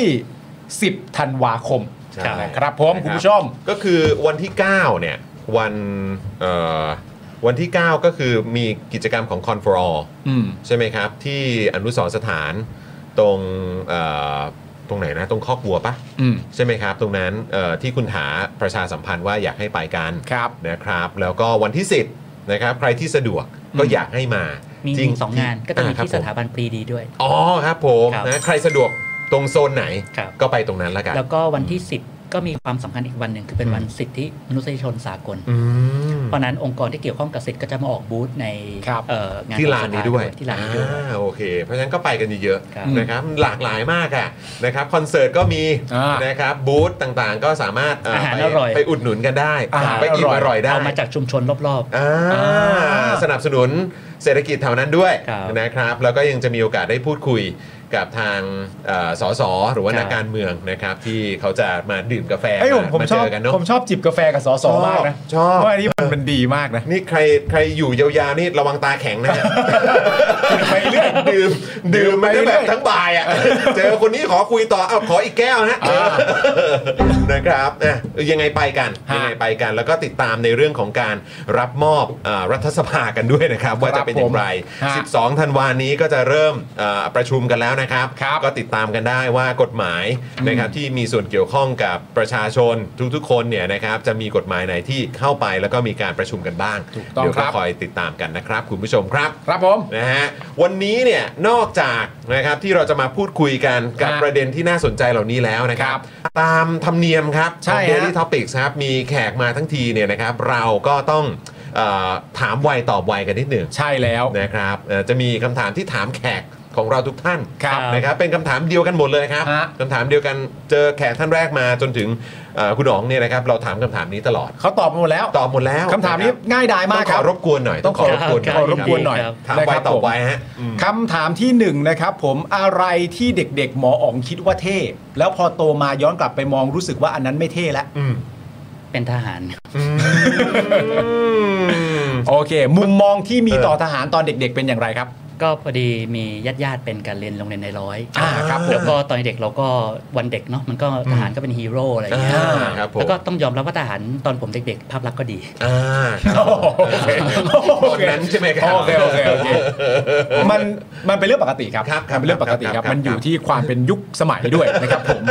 อ่ะเป็นดารานะครับ โอเค คำถามที่สองครับ ดาราหรือนักร้องที่หมออ๋องเคยกรี๊ดตอนเด็ก ๆ ครับ เออชื่นชอบตอนเด็ก ชื่นชอบตอนเด็ก ยยมีไหมฮะ ดารานักร้องเหรอครับ ครับผมหรือคนในวงการบันเทิงคนไหนก็ได้ เออไทยหรือเทพก็ได้นะฮะ อืม อืมผมชอบเคิร์ตโคเบนนะฮะ เอ้ยเนวา เนวา น่า น่า โอ้โหย คือมันกบฏสะใจครับ แล้วก็เอ่อทำให้เราแสดงออกถึงความเป็นวัยรุ่นได้ดี แล้วก็เป็นคนปฏิวัติวงการร็อก เออ กรันช์ โอ้โหกรันใช่ แม่ smell like teen spirit ถูกต้องครับ โโห ผม สุดยอด ถูกต้องเลยครับ โอ้โห Kurt ออ Cobain โอ้นี่คือจริงๆเอ่อคุณหนองนี่เป็นสายร็อกเหรอฮะ ก็ เออ ณระดับหนึ่งครับ อ่า ครับ คือคือ แต่ไม่เท่าพิธา ก็ แต่ก็คือฟังเพลงอยู่แล้วแหละ ฟังเพลง แต่ว่าก็ หลากหลาย ก็เอ่อเพลงร็อกก็เป็นเป็นเอ่อพาร์ทหนึ่งที่ก็ก็ฟังอยู่ บางทีก็ ออ เปิดบิวตอนก่อนอภิปราย จริงป่ะเนี่ย ไม่ไว้วางใจอะไรเงี้ย เฮ้ย เพราะบางทีเราเตรียมมาเหนื่อยๆอะครับ อ่า เราต้องการมูทที่มันแบบพร้อมชกไง เอ โอ้ อ โห อ่าเราก็เราก็เปิดเพลงร็อกฟัง อ๋อเป็นเทคนิคนะ เออเออออ เป็นเทคนิคนะ วันหลังวันหลังเอ่อเปิดเผย เพลย์ลิสต์ได้นะฮะ อ่าเดี๋ยวเราแอบบอกกัน เพราะจริงๆ ถามว่าใช้ไหมใช้คือแบบว่าสมัยก่อนที่เรียนอยู่อะ เออ เวลาผมจะไปแข่งกีฬา อ่า ผมก็เปิด นิดนึง มันจะมันจะแบบมันจะมา บิ้วมัน จะ บิ้ มาว มันบิ้ว แล้วแล้วแต่ ส่วนอันนี้โอ้โหฟังบิ้วก่อนอภิปราย ไม่ไว้วางใจ งานเตรียมไม่เยอะเดี๋ยวขอบูซะหน่อย แต่เวลาก่อนเข้าเป็นประธานสภาจะฟังเพลงแจ๊ส นะครับ ตึงตึงตึ้งตึง มันจะพาให้อารมณ์เป็น neutral เขาเรียกว่าให้ใจล้มลมๆ ให้ใจลมๆ ใจลมๆ ข้างในมีเยอะใจลมๆไว้ก่อนคำถามที่ 3 ครับ ภาพยนตร์เรื่องโปรดครับ เออ อืมมีเป็นหนังเล็กๆ เรื่องหนึ่งครับ ชื่อ In America in America In America ที่อเมริกาครับ ตอนนั้นไปดูที่ลิโดเป็นเรื่องของครอบครัวไอริชที่เข้าไปอยู่ในอเมริกา แล้วก็เป็นการพรีเซนต์ถกเถียงกันเรื่องความเป็นความตาย ครับ ความหมายของชีวิตอะไรเงี้ยครับ ก็ชอบเรื่องนี้มาก ไหนคุณจอห์นเซิร์ชสิ กำลังหาอยู่กำลังหา In America เหรอ คุณผู้ชมมีใครดูกันบ้างไหม แพดดี้อันนี้ป่ะปี 2002 นี่ป่ะฮะ อ่าน่าจะใช่ ใช่ไหมฮะ อันนี้ป่ะฮะปึ๊บ ใช่ครับ อ่าเรื่องนี้นะครับคุณผู้ชม เป็นหนังตอนปี 2002 นะครับคุณผู้ชม อืม ดูปกหาง่ายๆ เป็นเหมือนสะพานนะ เออ แล้วก็เป็นลายธงชาติสหรัฐนะนะครับ ลองไปดูกันนะ โอ้ยโหนี่ก็เป็นนักแสดงระดับแบบเทพทั้งนั้นเลยนะเนี่ย อืม แฮดดี้สแมนตามอร์ตันอ่าอืมโอ้โห นี่คือทั้งนั้นเลยจิมเชอริเดนเป็นผู้กำกับ อืม โอ้ยคุณผู้ชมต้องไปดู ใช่ ผู้กำกับคนนี้เก่งมาก อืม นะครับ แล้วก็ดังมากด้วยนะครับ ถ้าหนังดัง ๆ ที่คุณผู้ชมอาจจะคุ้นเนี่ย ก็คือ In the Name of the Father อ่า นะครับที่ Daniel Day Lewis เขาเล่นนะครับ ส่วน In America นี่ก็เป็นหนังหลังจากนั้นนะ ครับ โอ้ น่าดูครับโอ้ ฮะ ขอบคุณครับที่เอ่อคุณหนองชี้เป้า เดี๋ ให้ ยวเดี๋ยว ค ไป รับ อยากเรื่องหนึ่ง ฮะ เจอได้ใช่ไหม ชื่อ Goodbye Lenin เฮ้ย เรื่องนี้เหมือนเค ชื่ ย อคุณมากเลย กูด อะ บายเลนิน Goodbye Lenin เป็น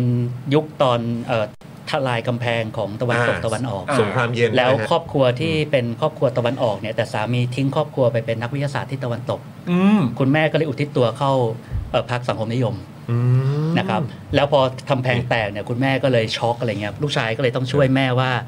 เอ่อสังคมนิยมยังอยู่นะเลนินยังยิ่งใหญ่อยู่โดยการทำเรื่องราวต่างๆ มาเป็นเป็นตลกร้าย โอ้โหเป็นแบบเหมือนเหมือนดาร์คคอมเมดี้นะ กำกับ แต่ โด ดูแต่ ย ดูสบายเลยครับ ดูสนุก วูฟกังเบเกอร์นะครับ อันนี้ก็ อ่าฮะ เป็นหนังหลังจากอินอเมริกามาปีหนึ่ง ใช่ อันนี่เป็นหนังปี อืม 2003 นะครับ คุณผู้ชมอาจจะคุ้นหน้านักแสดงนำนะแดเนียลบรนะครับ อ่าฮะ คนนี้เขาก็เขาก็เล่นหลายเรื่องนะครับ อุ้ยน่าดูจังเลย ใช่เป็นซับไทยคอมเมดี้นะ อืม ปนดราม่าด้วย อืม โอ้น่าดูครับโอ้โหขอบคุณมากครับ อุ๊ย ก็เห็นปกเรื่องนี้อยู่เรื่อย ๆ เหมือนกันนะครับ แต่ว่ายังไม่เคยได้มีโอกาสแบบลองดูนะครับโอ้โหน่าดูมากขอบคุณที่ชี้เป้าครับ ขอบคุณที่ชี้ช่องครับสองเรื่อง ป้าย นี้ ยา นะค ให้ รับ สองเรื่องนะฮะ In โโห America กับ Goodbye Lenin Lenin นะครับ นะครับ ผม โอเคคำถามทีสี่4 ครับห เยี่ มอย มเลย อ๋องครับ อะไรที่หมออ๋องอยากเก่งกว่านี้ครับ Excel การทำ Excel ครับคือผมเป็นคนโง่เลขครับ โอ้ Excel ฮ้ยจริงเหรอครับ ผม แล้วก็สายสัตวแพทย์ก็ต้องแบบ ใช้คำคิดเลขครับ อ๋อ อ๋อ แต่ว่าไอการทำแบบโปรแกรมมิ่ง การมาจัดเรียงข้อมูล การแปลผลข้อมูลเนี่ยเป็นเรื่องที่แบบ โอ้โห ไม่ ไหว เข็นไม่ขึ้น โอ้ชอบมากเลยอยากเก่ง Excel มากกว่านี้ อ่า ซึ่งจริง ๆ แล้วก็สามารถมีผู้ช่วยได้ไง ใช่ สามารถแบบว่าใช่ไหมฮะมี ครับ ทีมทำได้อยู่แล้ว แต่นี่คือแบบขอทำเองได้ไหม คือเนี่ยเป็นคำตอบที่แบบไม่กว้างเลยอ่ะ เป็นคำตอบที่เฉพาะเจาะจงมากเลยแบบ เฉพาะมาก Excel ไม่ ไป ใช่ เลย ภาวะผู้นำไม่ใช่อะไรผมอยากเก่ง Excel ครับ โอ้ ไม่ไม่ ดี ไม่ ครับ มันอาจจะมีหลายคนตอบว่าเออผมผมอยากเขาเรียกอะไรผมอยากอ่ะพูดให้เก่งกว่านี้ ผมอยากสื่อสารให้เก่งกว่า ร้อ นี้ งร้องเพลงร้องเพลง ร้องเพลงเก่งกว่านี้ เออ ซึ่งมัน มันก็มี ซึ่งมันก็กว้างๆแต่อันนี่คือแบบ Excel ฮะ รู้จัก Excel ป่ะ ครับ เออนั่นแหละอันนั่นแหละเก่งกคว่ารับผ นี้ มเออนี่คือจะไม่ใช้แบบ number อะไรนะฮะ เออ เออแบบว่าของ Mac ของอะไรอย่างเงี้ย แค่ Excel ยังไม่รอดแล้ว เอา Excel กันแล้วกันนะ โอ้ครับผมอ่ะ คุณผู้ชมก็แนะนำมาโอ้ Chat GDP ช่วยได้อ๋อครับผม คุณผู้ชมแนะนำได้นะ เออ เออนะ นี่คุณเบียร์ Excel ไม่ยากนะฮะ อ๋อ เออผมก็โง่เลขนะฮะตัว Excel เนี่ยแหละคือซูเปอร์เครื่องคิดเลขเลยนี่ เอาเก่งแล้วเก่งไปดิ เออนี่คุณธนาบอกเออให้ปรึกษาคุณคุณเท้งเหรอฮะ โอ้นั่นเก่ง อ๋อ จริง โอเค เก่ นะ ง ครับไปเรียนกับพี่เท้งค่ะ เรียนกับพี่เท้ง ออนะครับอ่าโอเคโอเครู้แล้วรู้แล้ว โอเค นะครับ คำถามสุดท้ายครับคำถามที่ห้าครับผมหมออ๋องรู้สึกอย่างไรกับการทำรัฐประหารหรือคนทำรัฐประหารครับ ครับก็คงคงมีหลายหลายความรู้สึกปะปนที่เป็นนกาทีฟนะฮะ ครับ ไม่ว่าจะเป็นโกรธผิดหวังแค้นนิดนิดๆหรือว่ารู้สึกว่าพวกเขาสบายเกินไป ครับ นะครับและการรัฐประหารในประเทศไทยไม่มีผลของความรับผิดเลย อืม นะครับแล้วก็ได้ดีด้วยซ้ อืม ครับ ำนะครับ ทีนี้แล้วก็ชัดเจนแล้ว แต่ผมว่าตอนนี้เรามีความหวังขึ้น อืม เพราะว่าทุกคนรู้แล้วว่ารัฐประหารเป็นเรื่องที่ทำไม่ได้ อืม ครับ นะเสียงส่วนใหญ่ในประเทศนี้บอกอย่างนั้น อืม เพราะฉะนั้นผมก็คิดว่าเอิ่มคงต้องไปถึงวันที่เราเอาผิดคณะรัฐประหารทั้งอดีตและปัจจุบันให้ได้ ครับอืม นะครับ แล้วเราก็จะเดินหน้าสร้างประชาธิปไตยที่แข็งแรงจริง ๆ ได้ครับก็ก็น่าจะเป็นความรู้สึกประมาณนี้ ครับผม ครับผม ชัดเจน ะฮะเอาละครับ คุณผู้ชมครับ โหวันนี้นี่เราคุยกันแบบ นอนสต็อปเลย ดั นะ นสต็อป ต้องข ยา อ ว อภัยเอ่อคุณหนองด้วยนะครับ ยิงคำถามกันแบบปุ๊บปุ๊บปุ๊บ ใช่ ปุ๊บปุ๊บ แล้วก็ต้องขออภัยคุณผู้ชมด้วยที่วันนี้แบบว่าเราไปกันยาวๆแล้วแบบอาจจะแบบไม่ได้มีช่วงเวลาที่ เออ แวะมาแบบ ใช่ดู คอมเม แต่ นต์เท่าไหร่นะ เอ่อเมื่อกี้ก็หยิบคำถามคุณผู้ชมมาบ้าง ใช่ครับ เออนะครับ ก็คือต้องขอบคุณคุณผู้ชมมากๆเลยนะครับ คุณคุณวาวบอกว่าครับนิ่งไป 3 วินะฮะ ยาวเลยครับ แล้วก็ใส่ยาวเลยนะครับนะฮะอ่ะคุณผู้ชมงั้นย้ำด้วยนะครับ คือใกล้เข้ามาแล้วนะครับก็คือช่วงสุดสัปดาห์นี้เนาะ อืม นะครับคุณผู้ชมไปเจอกันนะครับที่เอ่อรัฐสภานะครับกิจกรรมนะฮะอ่าไม่ว่าจะเป็นนี่เลยนะครับไปที่ลานอ่าของประชาชนได้นะครับไปติดตามวงดนตรีนะครับการออกบูธนะครับรวมถึงการเสวนาด้วยนะครับอย่าง ค ที่ รับ เห็นกันไปมีคุณชัยธวัฒน์ คุณพริศนะครับไปนะครับคุณชูศักดิ์นะครับก็ไปด้วยคุณราเมศก็ไปครับ แล้วก็ยังมีคุณนิกรจำนงด้วย แล้วก็แน่นอนครับ ก็จะได้เจอกับคุณเป๋า ฮะ ขาประจำรายการของเราด้วยนะครับ คุณเป๋ายิ่งชีพก็ไปนะครับ แล้วก็อีกงานเอ่อแล้วก็อีกอีกเอ่ออีกพาร์ทหนึ่งนะครับที่อยากให้คุณผู้ชมได้ได้ไปกันด้วยเนี่ยนะครับหนึ่งเลยนะครับก็คือจะได้เจอนะครับกับเอ่อ เขาเรียกว่าบุคคลที่ทำงานการเมืองกันอย่างเข้มข้นน่ะ อืม นะครับไปฟังนะครับแล้วก็ไปเอ่อแลกเปลี่ยนความคิดเห็นกันได้นะครับ และที่สำคัญที่สุดผมว่าอันนี้อีกหนึ่งพาร์ทที่น่าสนใจแล้วก็น่าติดตามก็คือปาฐกถาพิเศษนั่นเองนะครับ ใช่ครับ ของเอ่อคุณสอศิวรักษ์นะครับก็ไปด้วยแล้วก็คุณชวนหลีกภัยก็อยู่ด้วย ก็ติดตามกันได้นะครับนะแล้วก็อย่างที่เอ่อคุณหนองบอกไปแล้วก็ประชาสัมพันธ์คุณผู้ชมนะครับก็คือว่ารัฐสภาเนี่ยอยากให้ประชาชนไปกันเยอะๆครับ ครับ มาเถอะมาใช้กันหน่อย อ่าฮะ แล้วจะได้รู้ว่าจะต้องปรับต้องแก้ต้องพัฒนาตรงไหนบ้างนะคครัรับ บ เพราะว่ามันก็เป็นเอ่อสถานที่ที่มาจากเงินภาษีประชาชน อืม นะครับก็ใช้ให้เต็มที่นะครับรัฐสภาพร้อมบริการประชาชนอยู่แล้วนะครับ ครับ นะค ครั รับบ วันนี้ขอบคุณมาก ๆ เลยนะครับ ครับ แล้วก็ ผมยินดี เอ่อ ครับ หวังว่าเราจะมีโอกาสได้พูดคุยกันอีก อืม นะครับนะเพราะว่าคืนมาทีไรนี่รู้สึกว่ามีโอกาสได้อัปเดต เรื่องราวที่คุณผู้ชมอยากรู้อ่ะ ใช่ เยอะอะ ครับ บางทีเราอ่านข่าวเราติดตามข่าวนำเสนอข่าวเอ่อคุณหนองอยู่เรื่อยๆเหมือนกันนะครับ แต่บางทีก็อยากจะฟังความเห็นแบบใกล้ชิด แล้วก็ถามต่อได้ด้วยเหมือนกัน หวังว่าจะได้มีโอกาสมาร่วมพูดคุยกันที่นี่อีกนะครับ ครับ นะฮะ ครับ วันนี้ขอบคุณหมอมากนะครับ ขอบคุณมากครับหมอครับ ขอบคุณครับ ขอบคุณครับ นะฮะอ่ะเดี๋ยวเดี๋ยวเดี๋ยวสักครู่นะครับเดี๋ยวเราจะปิดรายการแล้วเออนะครับนะก็ฝากคุณผู้ชมด้วยนะครับ วันนี้เนี่ยเอ่อมี คุณผู้ชมมาเปิดเมมกับเรา อืม ใหม่หลายท่านด้วยเหมือนกันนะค ค รั รั บบ นะฮะอาจจะเอ่อไม่ได้ต้อนรับเอ่อครบทุกท่านนะครับ แต่ว่ายังไงต้องขอขอบคุณมากๆเลย แล้วก็ฝากคุณผู้ชมเอ่อที่มาเปิดเมมใหม่กับเราเนี่ยนะครับไป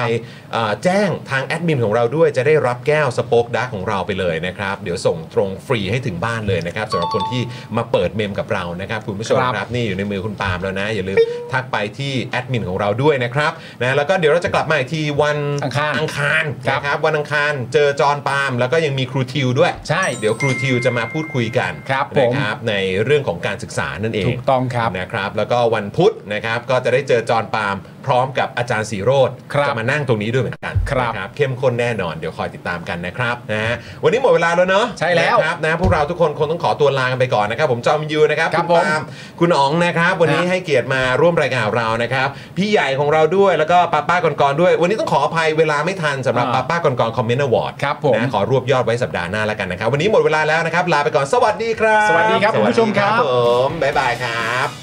บ๊ายบายครับ อยากจะเชิญชวนคุณผู้ชมนะคะ มาเป็นซัพพอร์ตเตอร์ให้กับช่องสป็อคดาของเราค่ะ ตอนเนี้ยทำง่ายมาก แค่คุณผู้ชมนะครับ กดดอกจันนะครับ แล้วก็ตามด้วยเบอร์ที่ขึ้นอยู่ตรงนี้ แล้วก็กดโทรออก หรือกดโทรออกข้างล่างนี้เลยก็ได้นะครับ แค่นี้เนี่ยคุณก็สามารถเป็นซัพพอร์ตเตอร์ให้กับพวกเราแบบรายเดือนได้เลยนะครับ ผ่านเบอร์โทรศัพท์มือถือนั่นเองครับ เราต้องการซัพพอร์เตอร์ผู้สนับสนุนเท่าไหร่นะครับ 15,000 คน ตอนนี้เรามีซัพพอร์ตเตอร์5,000 คน ใช่ นะ ซึ่งก็ได้บอกความต้องการนี้ไปเมื่อประมาณปีกว่าๆที่แล้วแล้ว เราก็พยายามกันนะครับ เรื่อยๆเรื่อยๆเป็นหมื่นสามครับ ตอนนี้เหลือ 5,000นะครับ ไม่เป็นไร ครับ เรายังสู้ต่อครับอีก 10,000 คน อีก1 ะครับ 0,000 คนเท่านั้นเอง ใช่ค ใช่ รับ ก็คือเราก็พยายามจะทำให้ง่ายที่สุดนะคะ สะดวกที่สุดสำหรับคุณผู้ชมนะคะ บางทีเนี่ยอาจจะแบบว่าเออไปสมัครเป็น ซัพพอร์เตอร์ไปทำอะไรคือแบบมันกดหลายลิงก์ ใช่ มันวุ่นวายใช่ไหม ใช่ มันบางทีแบบว่ามันไม่ค่อยแน่ใจว่าทำยังไง แต่ว่าอันเนี้ยคือง่ายมากที่สุดเลย แล้วก็ท่านใดที่สมัครแล้วนะครับ ก็สามารถไปติดตามคอนเทนต์ Exclusive นะครับ ได้ที่ Facebook Page Spoke Dark Supporter ได้เลย แล้วก็สำหรับ Supporter ท่านใด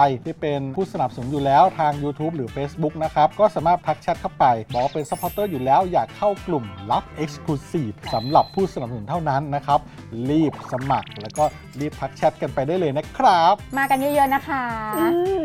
สมัครกันเลยครับผม อีก 1 0,000 คนจะถึงเป้าแล้ว มาสนับสนุนพวกเรากัน